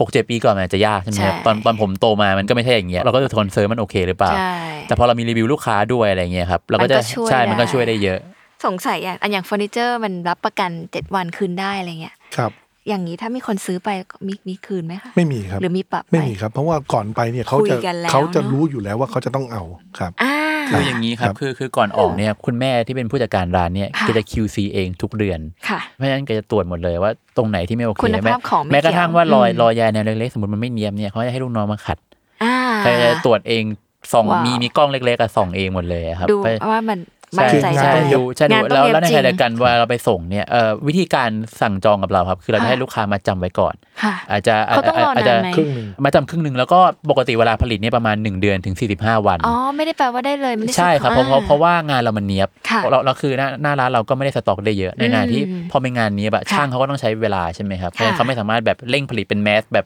ปั๊มเป็นโปรดักชันออกมาได้ จริง งานเขาเป็นงานคราฟมือหมด แล้ว แม้เราต้อง การ ใช้เว จะ ลา สร้างบ้านมันก็ต้องแพลนไว้ด้วย ถูกต้อง นะไม่ ค ได้ รับ แปลว่าต้องใช้ แต่ เลย ถ้าถ้าลูกค้า อืม ตั้งเอาเลยบางทีมันเราก็บอกว่ามีแค่บางรุ่นบางสีนะ ถ้าหมด อ่า หมดมันก็มีแค่นี้จริงๆคุณก็ต้องรออ อืม ทีนี้ก็มาตอบเรื่องว่าเรื่องไอคุณภาพใช่ไหมครับ คือ พอพอก่อนลูกค้าชำระเต็มอ่ะเราก็ อืม เราก็ไปส่งให้เขาดู อืม ลูกค้าก็ได้ตรวจอีกทีหนึง ได้ตร ก่ ว อ จ น อีกทีหนึ่ง ว่าอ่าโอเคไหมโอเค เราค่อยโอนชำระกันหน้างานแต่ส่วนมากไม่มีปัญหาแล้วครับ อ๋อดี น้อย ค่ะ น้อยคนมากยังเป็นคนที่แบบ very detail สุดๆอะไรเงี้ย อืม แบบจุดเล็กนิดนึงละเซนนึงอะไรเงี้ย อืม อ่าแต่เนาะมันแรเคสมากๆครับแทบไม่มีปัญหา น่าสนใจ ครับ ถามถามคุณแม็กนิดนึงในฐานะที่แบบเอ่อเรียนเรื่องธุรกิจการตลาดเนอะจริง ๆ ยุคเนี้ยการทำธุรกิจกับเรื่องความเชื่อของคุณอะมันเป็นข้อดีข้อเสียยังไง มันแบบ โอ้ มันง่ายขึ้นไหมหมายถึงว่าช่วงยุคนี้แบบโอ้จะทำอะไรเกี่ยวกับความเชื่อน่าจะขายได้ดี จริงๆ อะ ต้อ ไเย งต้องบอก before after ก่อนคืออา ก่อนก่อนมาทำเนี่ยเราก็มองว่า เอ้ย มันน่าจะยากเนอะ อืม แบบความเชื่อทำยังไงให้คน มัน เชื่อ ไม่ใช่ เป็น product มัเป็น ที่จับ คำถาม ต้องได้ ใช่ใช่ ใช่ ใช่มัน คือโอเคเรามีศาลเจ้าที่จะมองว่าเป็นเฟอร์นิเจอร์ก็ได้ทั้งอะไร อ่า แต่มันมันมีด้านของความเชื่อใช่ไหมครับ ค่ะ ผมก็มองว่าด้านความเชื่อเนี่ย ยาก เพราะว่าเออมันทำยังไงให้สื่อสาร ค่ะ แต่พอเราเข้ามาทำจริงแล้วแล้วพอพอเราไป observe คนอื่นเขาเนี่ย ค่ะ ไม่คือผม observe ไม่ไม่ใช่ไม่ใช่แค่แค่สารเจ้าด้วยกันผม observe ค่ะ อินดัสทรีโดยรวมนะครับ ค่ะ เราเห็นได้ว่าเดี๋ยวนี้มีกำไรมูใช่ไหมครับ อ่า เดี๋ยวนี้ ใช่ วอลเปเปอร์มู ถูก มีมาพิคเนตโมเดิร์น ใช่ค่ะ คือถ้าเราเรียกคือมันมันยังมันยังไม่มีชื่อเรียกนี้นะผมเรียกว่าอินดัสทรีความเชื่อแล้วกัน อ่า เดี๋ยวนี้มันเติบโตมาก ค่ะ ผมแปลกใจมากเลยซ้ำว่าเดี๋ยวนี้กลายเป็นคนรุ่นใหม่ที่เข้ามาทำแบรนด์ ลุกทำสิ่งนี้ เนี่ยใช่ถ้าถ้าเราไปดูแบรนด์ใหม่ๆเนี่ยก็เป็นเจ้าของเขาก็อายุไม่เยอะครับ ใช่ อายุวันนี้ก็ประมาณผม 20 กว่า 30 ใช่ 40 อะไรเงี้ย40บางทีถือว่าอายุเยอะแล้วได้ซ้ำสำหรับพวกนี้ แล้วก็เลยมองว่าจริงๆ ตลาดไปเรื่อยๆครับ แล้วเดี๋ยวนี้ดูได้เลยว่าแบบอย่างล่าสุดที่เพิ่งเป็นวันเกิดพระพิคเนตเนี่ยเดี๋ยว ค่ะ เดี๋ยวนี้เขามีกระทั่งเป็นงานแฟร์พระพิคเนตโดยเฉพาะ ผมก็เลยมองว่าเออจริงๆ ถ้าเรามาดูตลาดความเชื่อมันใหญ่มาก ใหญ่มากค่ะ เพราะเราพอมาทำจริงเราก็เลยรู้ว่าจริง ๆ แบบมันไม่ได้ยากขนาดนั้นครับ คืออ ม แต่สำคัญที่สุดคือลูกค้าเชื่อหรือเปล่า อืม คือผมว่าวันแรกๆอะยาก อืม แต่คุณพ่อเขาทำ ทำขึ้นมา พื้นฐานมาแล้วเพ ได้ ราะฉะนั้น ใช่ ไอ้ผมพาร์ตต่อยอดเนี่ยมันมันก็ไม่ได้ยากขนาดนั้น เราแค่เอา approach ที่มันอาจจะโมเดิร์นขึ้นใช่ไหมเองการทำการตลาด แล้วก็ อืม วิธีการขยายธุรกิจอื่นๆอะไรเงี้ยครับ อืม เข้า เข้า เข้า มา มาช่วย เสริม เพราะฉะนั้นตรงนี้ผมมองว่าก็ไม่ได้ยากครับ ก็ อืม ทำเหมือนธุรกิจปกติเลยเอาจริง อืมคือเป็นโอกาสด้วยซ้ำเนอะที่ เป็น ตอน โอ นี้ กาส ตลาดด้วย เปิด ซ้ำ รับใช่ไหมคะ ๆ ใช่ครับ ซึ่งอันนี้ก็เป็นที่มาว่าอย่างที่บอกว่าเฟสแรกเรามองตัวเองเป็นแค่แบรนด์สารเจ้าสารพระภูมิสันตายายใช่ไหมครับ ตอนนี้เราเราขยับขยายมาว่าเรามองว่าเราเป็นแบรนด์โฮมเดคอเรชันละ ค่ะ คือจริงๆ เราเรามีเป็นพวกชุดเครื่องไหว้อ c เซ s ซอรี่กับ ด้วย ตัวเรือนด้วย อืม นะครับเดียวกันเดียวกันพอติจู้เริ่มนิยม บางคนเขาอยากทำเป็นเหมือนกับว่าเป็นเป็นซุ้มที่เด่นเลย เราก็จะมีเป็นตู้ครอบหินอ่อนนะครับ ตรงเนี้ยก็คือจะอยู่ข้างบนอยู่ข้างบนตีจู้ อีกทีหนึ่ง พอพออย่างนี้มันก็ทำให้เหมือนกับว่าแอเรียนั้นเป็นแอร์ที่เด่นมากขึ้น อ่า ลูกค้าก็จะชอบอะไรอย่างเงี้ย อ่า นะคะเดียวกันแล้วก็เราเราแล้วพอไปอีกผมก็มองว่าจริง ๆ แล้วตัวเราก็เหมือนเซตวิชั่นไว้ว่า ค่ะ ว่าเราอยากเป็นผู้นำเอ่อด้านเอ่อเฟอร์นิเจอร์โฮมเดคอเรชัน อืม ที่เกี่ยวกับความเชื่อ ค่ะ ที่เข้าถึงได้กับคนยุคใหม่ อืม พูดนี่มันอาจจะยาวนะแต่คีย์เวิร์ดมันคือความเชื่อที่เข้าถึงได้ อ่า ทำยังไงเนี่ยที่ทำให้คนรุ่นใหม่เนี่ยเขาเปิดใจ อืม เขารู้สึกว่าตั้งอันเนี้ยแล้วไม่ขัดและ ค่ะ สวยงามนะคะเดียวกัน อืม ก็ได้ได้หลักความมงคลไปด้วย อืม อันอันเนี้ยก็คือก็คือ position ตัวเองที่เรามองไว้ ค่ะ ซึ่งก็จะ lead ไปสู่ strategy อื่นๆที่ที่ผมวางไว้ในอนาคตนะครับ ค่ะ มีเอ่อตลาดต่างประเทศไหมคะ เอ่อมีลูกค้าติดต่อเข้ามาบ้างครับเอ่ เรา อ ได้ส่ง ก็ก็ ไหม ก็เป็น อืม โซน CLMV อะไรเงี้ย อืม ก็ยอมรับว่ามีปัญหาเรื่องการส่งนิดนึง ใช่ไหม เพราะว่าคือด้วยความที่เป็นหินอ่อนเนี่ยมันเป็นสินค้าที่แตกหักง่ายเนอะ ค่ะ ซึ่งเราก็เคยส่งละก็ก็มีทั้งโอเค และมีทั้งไม่โอเค อาจจะเพราะว่าเอ่อการขนส่งลักษณะสินค้าแนวๆเนี้ยถ้าเป็นโลจิสติกส์ระหว่างประเทศมันอาจจะยังค่อนข้างยากอยู่ อืม หรือถ้ามันโอเคเนี่ยมันก็จะมีราคาที่ค่อนข้างสูงนะครับ ก็ อืม เป็นเป็นยากแต่ว่าเราเราไม่ได้ตัดตรงนี้ทิ้ง คือจริง ๆ แล้วในแพลนเราเนี่ยเราจะออกโปรดักต์ใหม่เร็วๆนี้นะครับ ค่ะ คือเราจะออกเป็นหิ้งพระหิ้งพระติดผนังโมเดิร์น อืม ซึ่งครับซึ่งเราทำจากไม้ไม้สักทองพม่า ค่ะ อันนี้เนี่ยก็คือเกิดมาจากว่าที่เก่าที่ผมทำงานเนี่ย อืม ผมก็ไปคุยกับเขาว่า อืม จริงๆมีมีโปรดักต์เนี่ย โอกาส แล้วเราพาร์ทเนอร์กันได้ไหม อ่า เราก็เลยพาร์ทเนอร์กันเลยอะครับใช่ อ๋อ เออเป็นเป็นเออแบรนด์เขาจะชื่อแบรนด์วูเดนไม้ ค่ะ สับพม่า อืม ครับผมก็พอเราพอเราทำสินค้าชิ้นเล็กลงใช่ไหมครับ ค่ะ เราก็มองว่าอันเนี้ยชิปปิ้งได้ง่ายขึ้น อืม แล้วหิ้งพระเราอ่ะเราไม่เราไม่ได้โพสชั่นตัวเองว่าเป็นหิ้งพระที่ว่าเป็นศาสนาพุทธใช่ อ่า เราเป็นยูนิเวอร์แซลเดี๋ยวนี้เราสังเกตว่าคนนับถือพราหมณ์ฮินดูก็เยอะ ค่ะ พระพรหมพระพิฆเนศ อ่า อย่างหรือหรือพระแม่ อะไรก็ ลักษมี ตามค่ะ ใช่ อยากได้ หรือ ที่ แม้กระทั่ง วาง ว่า ดีๆ คนที่นับถือคริสต์ถ้า ค่ะ คุณอยากตั้งรูปปั้นพระเยซูรูปปั้น อ่า พระแม่มารีหรือรูปปั้นองค์แองเจิลอื่นๆคุณก็ได้ ค่ะ หรือ คุณจะหรือหรือจริง ๆ ถ้าในอนาคตอันอันนี้ไม่แพงไกลเลยถ้าถ้าคนเดี๋ยวนี้เด็กรุ่นใหม่เขาเชื่อฟิกเกอร์มากขึ้น ใช่ คือเดี๋ยวนี้เขาเอาเขาเอา เอา ซาวอ figure ไปใส่รูป ตั้ง รูปเซน ใช่ คือคือโอเคของของของเราคงไม่ได้ไม่ได้ไม่ได้เชิงว่าแบบเออเป็นแบบเป็นโฆษณาเรื่องนี้แต่ถ้าคุณ ค่ะ อยากตั้งก็แล้วแต่คุณ เพราะว่าคือหิ้งพระคุณจะเอาเอาอะไรไปตั้งก็แล้วแต่สิ่งที่คุณเชื่อครับ มีไหมมีคนมีคนรีเควสไหมว่าแบบ นับถือศาสดาเจไดเออ นั่น ข น่ะ อให้แบบว่าทำหิ้งให้หน่อยทำ เคยจริงๆเคยมี ซุ้ คน ให้หอ พูดนะเคยมีคนพูด ได้ไหม แต่แต่แต่เราแต่เราเราก็ยังไม่ได้ทำเพราะว่าอย่างที่บอกว่าแบรนด์เราอะครับเป็นเรื่องของศาสตร์และศิลป์น่ะยัง อ่ายั ยังไงเราก็ยังอยากยึดหลัก ด้านนี้ วิชาอยู่ อืม แต่โอเคในอนาคตสมมติเราทำเราทำเป็น Service เป็นแท่น บางอย่าง สวยๆให้คุณ คุณจะไปตั้งอันนั้นก็แล้วแต่คุณแล้วแหละ อืม ใช่ แต่เราคงไม่ได้โฆษณาเรื่องนี้ครับ ค่ะ ประมาณนั้น สงสัยอย่างเมื่อกี้คุณแม่พูดมามันมีเรื่องความมงคลไม่มงคล ยุคเนี้ยสมมติว่าอาสมัยก่อน คนผู้ใหญ่จะบอกว่า อย่าสร้างบ้านสีดำมันไม่มงคล จริง ๆ มันมีเส้นบางความมงคลไม่มงคลยังไงคะ อ่าเดี๋ยวมีลูกค้าผมรายหนึ่ง ค่ะ เขาเปิดร้านชื่อเนโร ค่ะ ร้านเขาต้องสีดำ อ่า ก็คุยกันยาวเลย เราก็บอกว่าในทางคนทั่วไปของคนจีนเขาไม่เอากัน อ่า ก็ต่อรองกันว่า เป็นสีช็อกโกแลตเข้ม โอ้ และก็เราก็บอกว่าให้ติดสติกเกอร์สีทองอารามเข้าไป ค่ะ มันจะได้ดูไม่ทะมึน ค่ะ อ่ะก็เลยลงตัว อ๋ออา ครับประ แก้ มาณ อย่างนี้ได้ ใช่ครับ แต่ถ้าเขาอยากได้บ้านดำจริงๆอะคะ ก็มีบ้านอาจารย์ถวันไง อ่า บ้านดำอันนั้นเราก็ทำ บ้านดำ อะไรไม่ได้ครับ อ่ะก็จริงก็แล้วแต่ความ ครับ ชอบ ใช่ครับ ความสบายใจของคนอยู่ ใช่ครับ ใช่ไหมคะ ใช่ครับ อืมมันก็ไม่ไม่ได้เกี่ยวกับมงคลไม่มงคลหรอกแต่ว่า ถ้าเอาสารนี้มาจับ คือ มันมีต้องหาวิธี คือจริงๆอ่ะถ้าเอาสีบ้านจริงๆเนี่ย ค่ะ มันมีเรื่องหงจุ้ยมาเกี่ยวข้องจริงๆ ยังไงคะ อ่าสมมุตินะครับเอาเอาถ้าเอาแบบเบสิกทั่วไปเลยข้อหนึ่งเอ่อสีภายนอกกับสีภายในเราจะแยกออกจากกัน ค่ะ สีภายนอกเนี่ยจะเกี่ยวกับทิศทางว่าทิศไหนต้องต้องสีอะไร ค่ะ นะครับ แต่อย่างที่บอกว่าเราขอให้มีสีนั้นแซม อ่า เราไม่จำเป็นต้องเป็น เขียว ทั้งหมดเมน อืม เมนสตรีมทั้งหมดไม่จำเป็น ค่ะ สีภายในก็คืออันนี้ยกประโยชน์ให้เจ้าบ้านคือแล้วแต่เจ้าบ้านชอบ แต่เราก็จะติงไว้ว่าโอเค ถ้าห้องคุณเล็กอย่าทาสีเข้มนะ ห้องมันจะยิ่งเล็กเข้าไปอีก อ่าก็เป็นความเป็นจริง ครับอืม อืม ก็คือที่เหลือก็คือตามตามความพอใจ อ่า ครับอืม น่าสนใจ ทุกวันนี้อะไรคือความท้าทายที่สุดของของการทำธุรกิจที่อิงกับความเชื่อค่ะ จริงๆนะผมว่าเรากลับไปที่คอนเซปต์ธุรกิจก่อนแล้วกันคือผมว่าธุรกิจทุกคนต้องปรับตัวอยู่แล้ว ยิ่งยุค ค่ะ โควิดใช่ไหมครับ ทุกคนก็รู้อยู่แล้วมันมี ใช่ disruption อะไรหลายอย่าง อืม ผมมองว่า คือธุรกิจความเชื่อเนี่ยหลายคนก็มองว่ามันเป็นธุรกิจคอนเซอร์เวทีฟใช่ไหมครับโดยเฉพาะกระสานเจ้า อืม ว่าโอ้โหแบบมีมาตั้งนานแล้วอย่างเงี้ยมีแต่รุ่นพ่อรุ่นแม่มันจะไปจะไปรอดหรือเปล่าบางบางคนก็ตั้งคำถาม ค่ะ ผมมองว่ามันก็คือเราก็ต้องปรับตัวอยู่เสมอ ค่ะ อย่างที่บอกว่าหนึ่งเราปรับตัวตั้งแต่ว่าทำยังไงให้ให้ให้ดีไซน์เป็นโมเดิร์น อ่า อันนี้ตั้งแต่ Product Concept แล้วใช่ไหมครับ ค่ะ ทำยังไงที่ยังและยังถูกหลักวิชาอยู่ เรา ค่ะ เราเราก็ไม่ทิ้งตรงนี้ มันคือการอินทิเกรตกัน มันคือการบาลานซ์กัน การเอามาประสานรวมกัน ค่ะ ทีนี้ก็ต่อมาคือเรื่องของการทำธุรกิจก็อย่างที่บอกว่า เราก็ต้องพึ่งพาช่องทางออนไลน์มากขึ้นนะครับ ค่ะ เพราะว่าเดี๋ยวนี้ทุกคนเขาก็ดูออนไลน์ เราก็ลูกค้าเองเขาก็อยากอยากได้รับการบริการที่ที่ดีใช่ไหมเขาก็อยากอยากเซิร์ชแล้วเจอออยากอยากเซิร์ชได้ข้อมูลครบถ้วน อยากเห็นรูปของจริงอะไรอย่างเงี้ยเราก็ ถามอะไรก็ตอบ ใช่ ได้ ใช่เราก็ไปทำเซอร์วิสตรงนี้นะครับ ค่ะ ที่แบบในฝั่งฝั่งของเราเราเราก็ยังเป็นคนคุมตรงมีเดียตรงนี้ไม่หลักก็คือใครทักมาเราก็พยายามตอบตรงนี้ มีผมมีคุณแม่มีเซลล์ที่ช่วยอะไรอย่างเงี้ยครับ แล้วก็ในขณะเดียวกันเราก็มองว่าในการทำธุรกิจเองเราเราเราก็ต้องหาวิธีกลยุทธ์ใหม่ๆในในในการปรับในการปรับตัวในการขยายยอดขายหรือ ค่ะ เติบโตอย่างเงี้ยครับ อืม ก็ก็ผมก็มองว่าเอออย่างเช่นหนึ่งเนี่ยคือ Product เดียวก็อาอาจจะเริ่มไม่พอ ค่ะ ใช่ไหมครับ เพราะว่าโอเคทำอันนี้เนี่ยเราเราเราก็ได้เราก็ได้ยอดยอดขายเรื่อย อืม ๆ แล้วก็จริงๆเอาจริงก็เติบโตด้วย ค่ะ แต่ถ้าเกิดเราเราเราอยากเป็นแบรนด์ที่ใหญ่ขึ้น อืม ที่ตอบโจทย์คนได้มากขึ้น ค่ะ เพราะว่าจริง ๆ แล้วแบรนด์เราสร้างมาจากคอนเซปต์ว่าเราเราเราต้องการตอบโจทย์ลูกค้าในในเรื่องของของความดีไซน์เรา ค่ะ เราเรา อืม เราก็เรื่องเรื่องของความแบบความเชื่อใช่ไหมครับ ค่ะ ฉะนั้นเราก็มองว่ามันมีโปรดักต์อื่นอีกเยอะเลยที่เราทำได้อย่างเงี้ย อืม ก็เป็นที่มาของของแพลนที่จะขยายโปรดักต์อย่าง ค่ะ ตอนนี้เราก็มีเราเราเรา หิ้งพระ เราควรจะร้อนจะเป็นหิ้งพระติดผนัง อ่า ในอนาคตเราก็มีที่คิดไว้อีกครับอาจจะมีเป็นตู้พระอาจจะมีเป็นเรือสำเภาและอื่น ๆ ที่ยัง อืม ดีไซน์อยู่เรื่อยๆอะไรอย่างนี้ครับ อืม แต่กันเราก็มองว่าเออมันมันมันก็มันก็มีเรื่องของพาร์ทเนอร์เข้ามาละ ค่ะ อย่างอย่างตอนแรกเนี่ยที่คุณพ่อเล่าให้ฟังว่าเออมันก็จะมีเป็นอินเท i รียเป็นอาร์เคเต็กที่ชอบใช่ไหมครับ ผมมองว่าตรงเนี้ยก็เป็นเป็นเรื่องหนึ่งที่เราจะสามารถทำได้คือ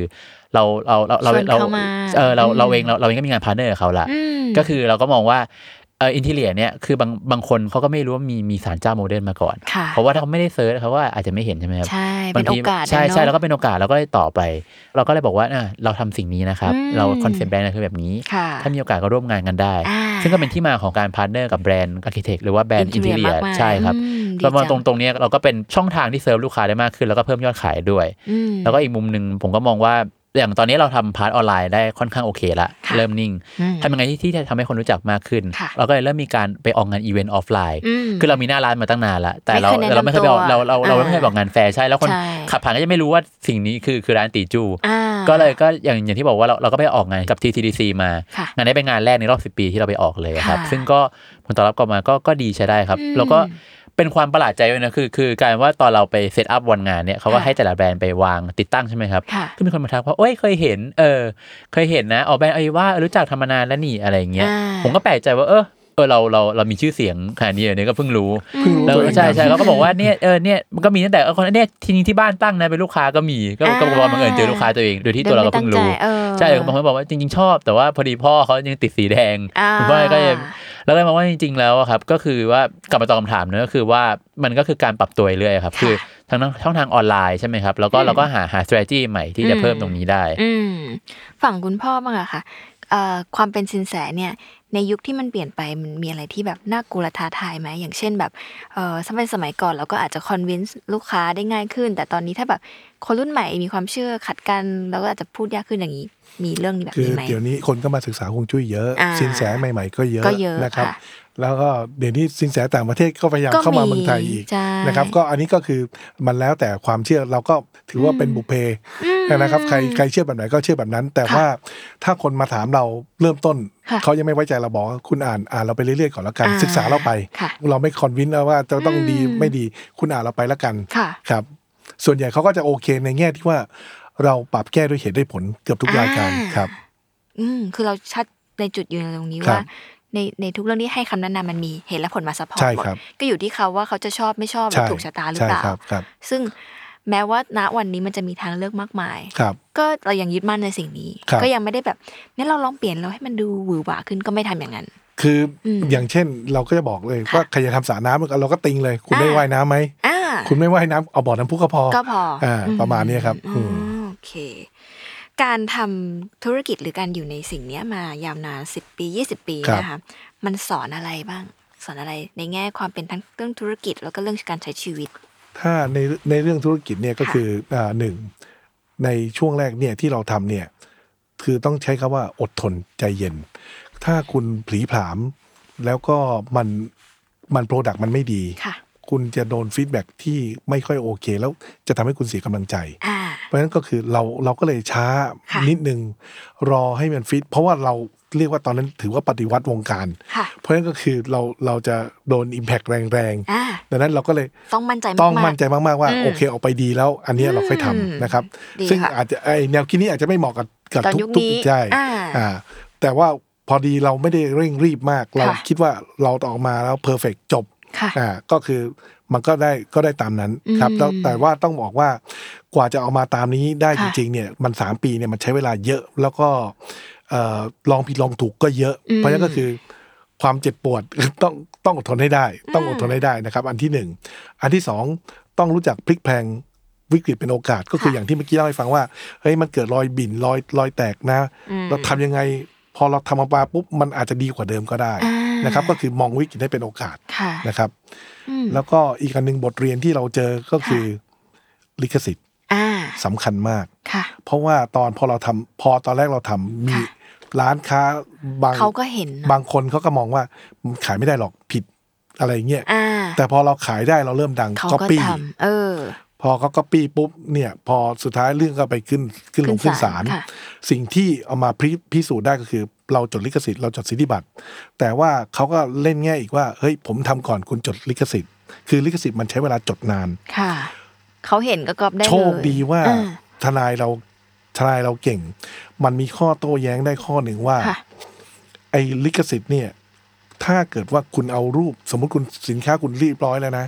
คุณถ่ายรูปขึ้นเพจ ค่ะ คุณได้ลิขสิทธิ์นั้นทันที โอ้ย อันนี้คือความรู้ที่ที่ไปรู้มาเหมือนกัน เพราะว่าเพราะว่าคือเท่ากับคุณพับลิก ค่ะ แล้วถ้าเกิดคุณจะให้ชัวร์คุณก็ลงโฆษณา อ่า อาจจะลงในหนังสืออะไรก็ได้ ก็ถือว่าเป็นเจ้าของแล้ว มันจะมีชิ้นงานออกมา มันจะมีวันที่ออกมา โอ้ย อ่า เพราะฉะนั้นพอพอตอนไปขึ้นศาลสุดสุดท้าย เราก็ชนะไอ้ตรงที่ว่า เนี่ยเราประกาศตั้งแต่ตรงนี้นะ อ่า แล้วคุณก็ก๊อปปี้นี้ไปอ่าเขาก็ยอมอืม เป็นอูยองอูสองเรื่องอะนะครับ เมื่อกี้คือชื่อ ครับ อาวิว่ากับอูยองอู ครับ กับอันนี้คือเราชนะคดีด้วยการแบบ ครับ รายละเอียดดีเทลเล็ก ครับครับ ๆโหสนุกมาก สงสัยนิดนึงก่อนจะไปถามคุณแม็กก็คือว่าไอ้ความโมเดิร์นอะเมื่อสิบปีที่แล้วกับตอนเนี้ยมันมันเหมือนยังเหมือนเดิมไหมและอีกสิบปีต่อไปไอ้ความโมเดิร์นนั้นที่เราว่าอยู่ว่ามินิมอลหินอ่อนเนี่ยมันจะยังใช้ได้อยู่หรือเปล่า ถ้าถ้าเป็นถ้าไอเดียผมตอนเนี้ยคือ เดิมที่เคยเป็น ค่ะ แปลกใหม่ตอนนี้เป็นธรรมดาแล้ว ใช่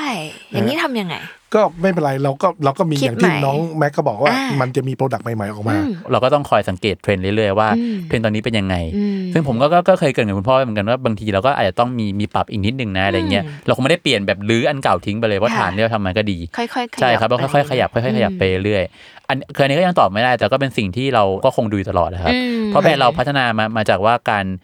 การเอมพัตตีลูกค้าการ อ่า การการรับฟังว่าเขาต้องการอะไร อ่า เพราะฉะนั้นเราเราเราก็ต้องโตต่อด้วยการเอมพัตตีลูกค้าตอบเหมือนว่าในอนาคตเขาจะต้องการอะไรบ้าง เขจต้อรอะไ แต่ผมว่าบาง อื ทีถ้าถามเขาตอนเนี้ยเขาเขาเองก็ไม่รู้อีก 5 ปีเขาต้องการอะไรเหมือนกัน ใช่ เพราะฉะนั้นถึงตอนนั้นก็คงต้องว่ากันอีกที อืม ครับ ดังนั้นมัน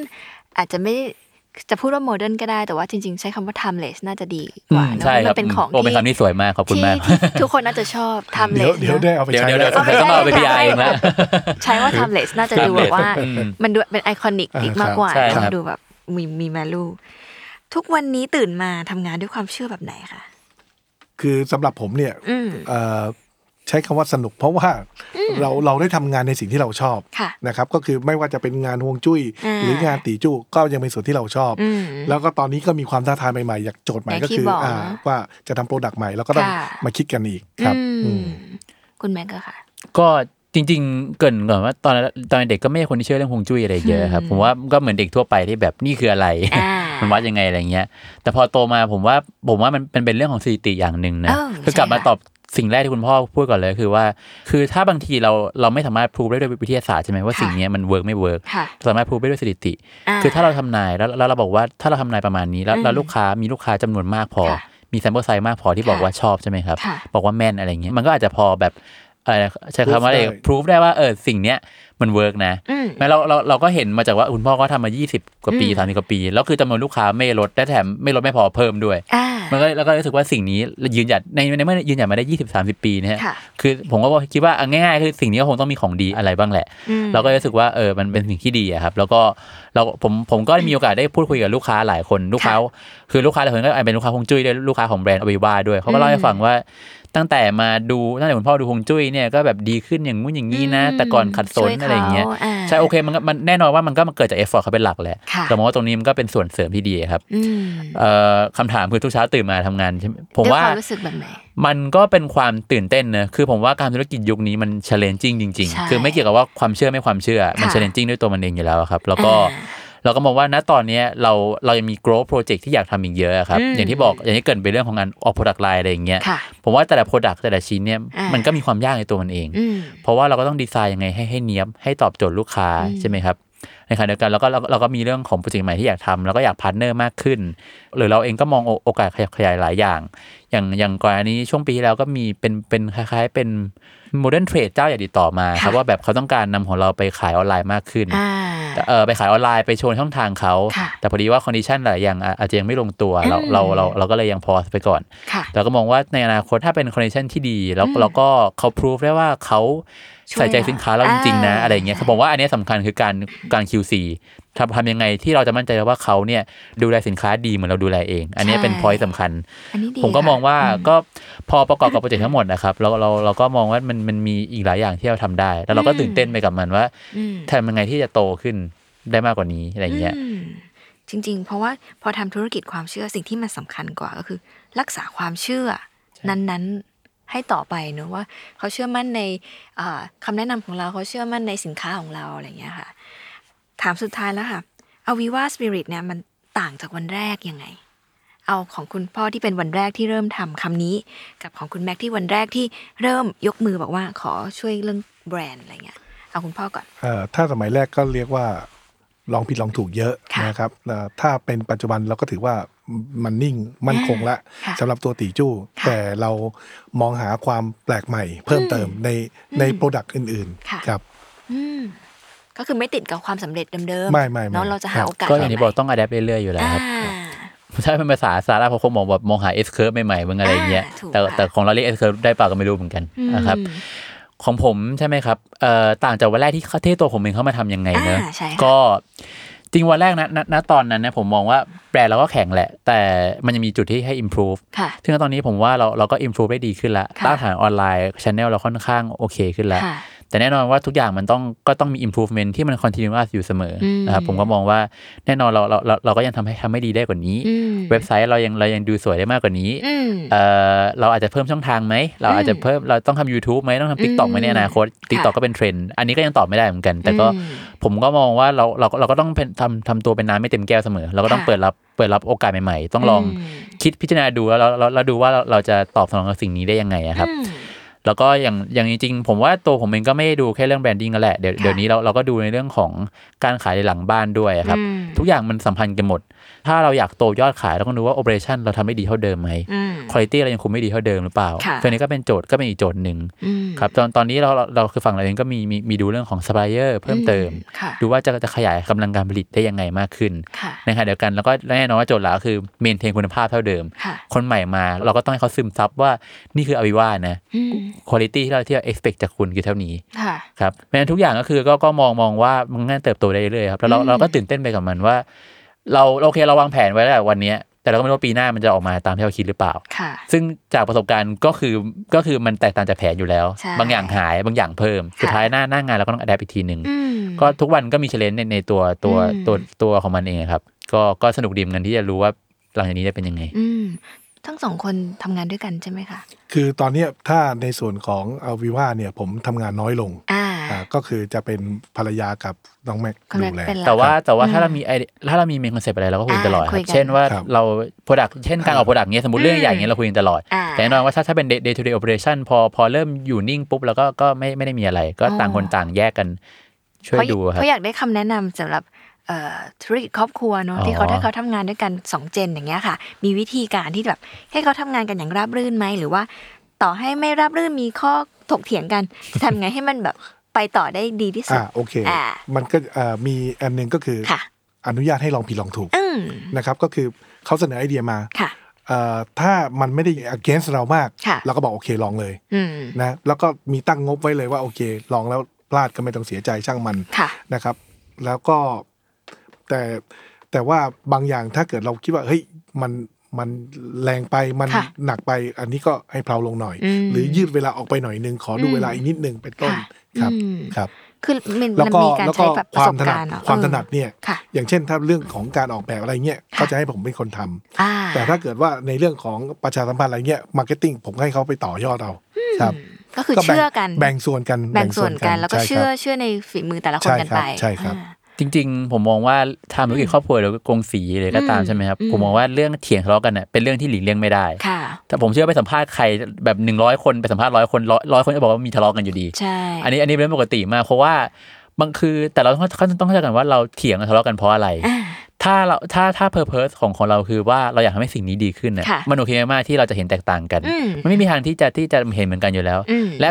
อินพุตของการเห็นแตกต่างกันนะคือสิ่งที่ drive ว่าแบบเราเราสามารถพัฒนาได้อะครับ ค่ะใช่ แต่ไม่ใช่ว่าแบบแต่แต่แต่ว่าแน่นอนว่าก็คงไม่ใช่การทะเลาะแบบเออผมต้องถูกนะ คุณต้องผิดอะไรเงี้ย อ่ พ่อผิดผมถูก อ่า พ่อถูกผมผิดอะไร ต้อง เงี้ย ใช้ เรา คาว่าถกเถียงกัน ถ ถกเถียงเถียงกันกัน ใช่ใช่คือเราคือคือเราดิสคัสกันแน่นอนเราจะบางทีมีเรื่องอารมณ์อะไรเงี้ยผมว่า อ่า ภาษาเคล็ดลับง่ายๆของผมก็คือว่าถ้าเรารู้สึกว่าเราเราเริ่มอารมณ์ร้อนอะไรอย่างเงี้ยเราก็แค่พอสไว้ก่อนแล้วก็ค่อยกลับมาคุยใหม่เพอพอแน่นอนเราเราเราก็ไม่อยากให้การงานมาทำให้ความสัมพันธ์ในครอบครัวมันมันมันไม่ดีอยู่ละ ค่ะ ส่วนในเรื่องของการแบ่งงานครับก็อย่างที่บอกว่าคุณพ่อก็ดูฝั่งหนึ่งผมดูอีกฝั่งหนึ่ง ค่ะ แต่สุดท้ายแล้วท้ายสุดแล้วเราเราเราเราก็จะมาดิสคัสกันอยู่ดี อืมตกลง ผมว่า ร่ ผ น มว่าเช่นใช่ใช่ทำให้ผมผมดูเรื่องของเอ่อออนไลน์เป็นหลักดูเรื่องแบรนดิ้งดูเรื่อง expansion อย่างเงี้ยผมก็จะบอกว่านี่คือรถแมพที่ผมวางนี่คือแผนที่ผมวาง อันนี้ผมวางไว้อย่างนี้นะคุณพ่อคิดว่าไงคุณแม่คิดว่าไง อืม อ่าแล้วโอเคมีคอมเมนต์ไหมมีฟีดแบ็กไหม ค่ะ อ่าแล้วเราก็ฟีดแบ็กตรงนี้มาปรับปรับปรับ อ่า ปรับจนจนถึงจุดที่เรารู้สึกว่าเออทุกคนโอเค มันอาจจะต้องมันมันอาจจะต้องคอมเพลมไพร์จากตอนแรก แต่ผมว่ามันก็ก็คุ้มอะครับเพราะว่าที่ครอบครัวคือบางที คือบางคนคือบางคนผมว่าโจทย์บางคนอ่ะเขาเขาพยายามจะอยากแยกเนอะว่าแบบครอบครัวคือครอบครัวธุรกิจคือธุรกิจในความเป็นจริงมันเอาจริงๆมันมันมันก็ค่อนข้างแยกยากแหละ ใช่ เรามองว่าทำยังไงมากกว่าที่จะให้อินทิเกรตรวมกัน ค่ะ แต่ว่าในขณะเดียวกันมันก็ไปทั้งคู่คือความสัมพันธ์ อืม ก็ไม่ไม่พังธุรกิจก็ไปได้ อืม นี่ผมว่าเป็นโจทย์หลักคือ ผมว่าต้องเข้าใจกันเยอะๆครับ ต้อง ค่ะ พยายามมองในมุมอีกฝ่ายด้วย บาง อ่า บางทีแน่นอนว่าด้วยความที่เราเราอายุน้อยกว่าเราก็อาจจะใจร้อนกว่า ค่ะ บางทีบางทีเราก็แบบเอออันเนี้ยดีแน่นอน อืม แต่พอพอพอเขาเบรกปุ๊บเราเราก็มาดูว่าอืมมุมมุมนี้ตอนแรกเราก็ไม่ได้คิดนะ อ่า ก็ย ทำ อ ยั ม งไง รับในความผิด ใช่ครับทำยังไง เออ ที่ที่จะปรับเข้าหากันมากก อ่า ว่า ค่ะเอ่ มี อ มีแถมท้ายอีกอันหนึ่ง ได้เลยค่ะ คือในเรื่องเวลาเราออกแบบอะไรสักอย่างหนึ่งเนี่ย ค่ะ เอ่อสิ่งที่ตัดสินเนี่ยคือมุมมองจากคนข้างนอก อ่า อย่าอย่ามุมมองของเรา คือสมมุติเราโอเค เราเป็นดีไซเนอร์ ค่ะ เรามี มั่นมีตั ใจ ว แล้ว มีตัวเองสักประมาณ 75% ค่ะ แต่ควรจะต้องเหลือ 25%สำหรับคนข้างนอก เพราะว่าบางทีไอเดียที่เขาบอกมองมา เป็นไอเดียที่เราไม่ได้คิดไม่ได้มอง อืมอืม นะครับ มันก็จะไม่โปรดักเราดีขึ้นเข้าไปอีก แล้วแล้วแล้วบางทีไอ้ยี่ห้าเปอร์เซ็นต์เนี่ยอาจจะเป็นยี่ห้าเปอร์เซ็นต์ที่มันเปลี่ยนจากตอนแรกไปไปเลยก็ได้ อ่า แต่เราก็คือหน้าที่เราคือต้องมาหาส่วนกลางว่า ว่าเออตรงไหนที่มันปรับแล้วมันเข้าหากันแล้วโอเค บางทีมัน ชอบ ไอเดียตรงนั้นเนี่ยมันสำหรับตัวนี้ไม่ได้ แต่โอเคมันอ่ะผลิตภัณฑ์ต่อไปได้อืม อ๋อ ครับ น่าสนใจคือ ครับ มั่นใจในตัวเองก็ได้ แต่ว่าเราก็ต้องเผื่อ ใช่ครับ เพราะมัน ใช่ บางหลายครั้งมันก็พิสูจน์แล้วมันก็ดีกว่า ใช่ครับ มากๆ แล้วมันก็เป็นจุดเปลี่ย ครั น บ ใน ก็ ห ประ ลายๆอมาณ ย่าง น้ำขึ้ใช่นไหม แก้วอะน้ำขึ้นแก้ว อ่าใช่ใช่แต่ถ้าเต็มอยู่ก็เท ครับ ยกขึ้นมาดิบ จิบจิบได้นะคะ ครับ ขอสรุปรายการเลยแล้วกันนะ ได้ครั คะ บ เพราะว่าอ ครับ ยากออกไปดูดวงแล้วนะคะ และนี่ก็คือ Day One ของ a v i v a Spirit นะคะ แบรนด์ติดจูเอียหินอ่อนสันพระภูมิสารตายาย สไตล์โมเดิร์นนะคะ หรือขอเรียกว่าแบบ timeless นะคะ กับการทำธุรกิจที่ใช้ศาสตร์และสิ่งแห่งศรัทธานะคะ ในการก่อร่างสร้างขึ้นมานะคะ ไม่ว่าจะโจทย์ในวันแรกที่ทำมาเป็นยังไง จนวันนี้มีการต่อยอดด้วยทายาทรุ่นที่สองที่เอาความถนัดในเรื่องการตลาดเรื่อง การบริหารธุรกิจนะคะมาช่วยทำให้สิ่งเนี้ยมันงอกเงยแล้วก็หาโอกาสใหม่ๆ ให้กับธุรกิจ ซึ่งเป็นตัวอย่างที่ดีในการที่สองเจนจับมือร่วมกันเนาะย้อยเป็นคนหนึ่งที่คุยกับเคสธุรกิจทายาทครอบครัวเนี่ยเยอะมาก อย่างที่คุณแม็กบอกคือ มันไม่ได้มีทุกบ้านที่จะวิ่งเล่นในทุ่งลาเวนเดอร์นะคะมันก็อาจจะมีเริ่มต้นกันด้วยข้อถกเถียงบางอย่าง แต่ทุกคนมีความตั้งใจดีที่อยากจะเห็นสิ่งเนี้ยเป็นแบบไหน สิ่งหนึ่งที่เห็นจากครอบครัวนี้คือ เขาไม่ปิดรับ ในความเห็นที่ต่างเจนกันไม่พอนะคะ ยังร่วมมือกันเชื่อในสิ่งที่ทุกคนถนัด คุณพ่อถนัดเรื่องนี้อ่ะยกให้ทำเราถนัดเรื่องนี้ก็ทำกันมานะคะ เหล่านี้มันค่อนข้างค่อนข้างเป็นจุดเริ่มต้นที่ดีแต่ว่า ไม่ว่าทุกครอบครัวจะเริ่มต้นได้วยโจทย์แบบไหน เพราะว่าย้อยเห็นบางบ้านเนี่ยอาจจะปลูกฝังให้ลูกตั้งแต่เด็กว่าแกก็ต้องโตมาช่วยทำสิ่งนี้นะ หรือบางบ้านแบบ แกไปทำสิ่งที่ชอบเลย ไม่ต้องมาทำอะไรเงี้ย ไม่ว่าสิ่งนั้นจะเป็นยังไงอย่าไปคิดแทน ใช่ไหมคะ เราลองดูเพราะหลายคนบอกธุรกิจก็เหมือนลูก ลูกก็เหมือนลูกอ่ะก็ลองดูว่าสิ่งที่จะเป็นอยู่นั้นจะเติบโตเป็นแบบไหนนะคะ ซึ่งวันนี้ก็ได้ความรู้ทั้งเรื่องศาสตร์ฮวงจุ้ย ได้รู้ความรู้เรื่องการทำธุรกิจจากความเชื่อ เพราะว่าจริง ๆ อย่างที่คุณแม็กบอกคือมันไม่ใช่เรื่องง่ายเลยที่ แล้วก็ไม่ใช่เรื่องยากจนเกินไปด้วยถ้าเราเข้าใจและเปิดรับมันนะคะ ขอบคุณมาก ๆ ที่มาคุยกับ Day One Podcast นะคะวันนี้ได้ความรู้มากมาย แล้วกลับมาพบกับ Day One Podcast ได้ใหม่นะคะ ในเอ่อทุกวันศุกร์ที่ Capital Listen และ Salmon Podcast นะคะสำหรับวันนี้ขอบคุณทั้งสองท่านมาก ๆ นะคะ ที่มาคุย ค กั รั น บ ขอบคุณมากครับ สวัสดีค่ะ สวัสดีครับ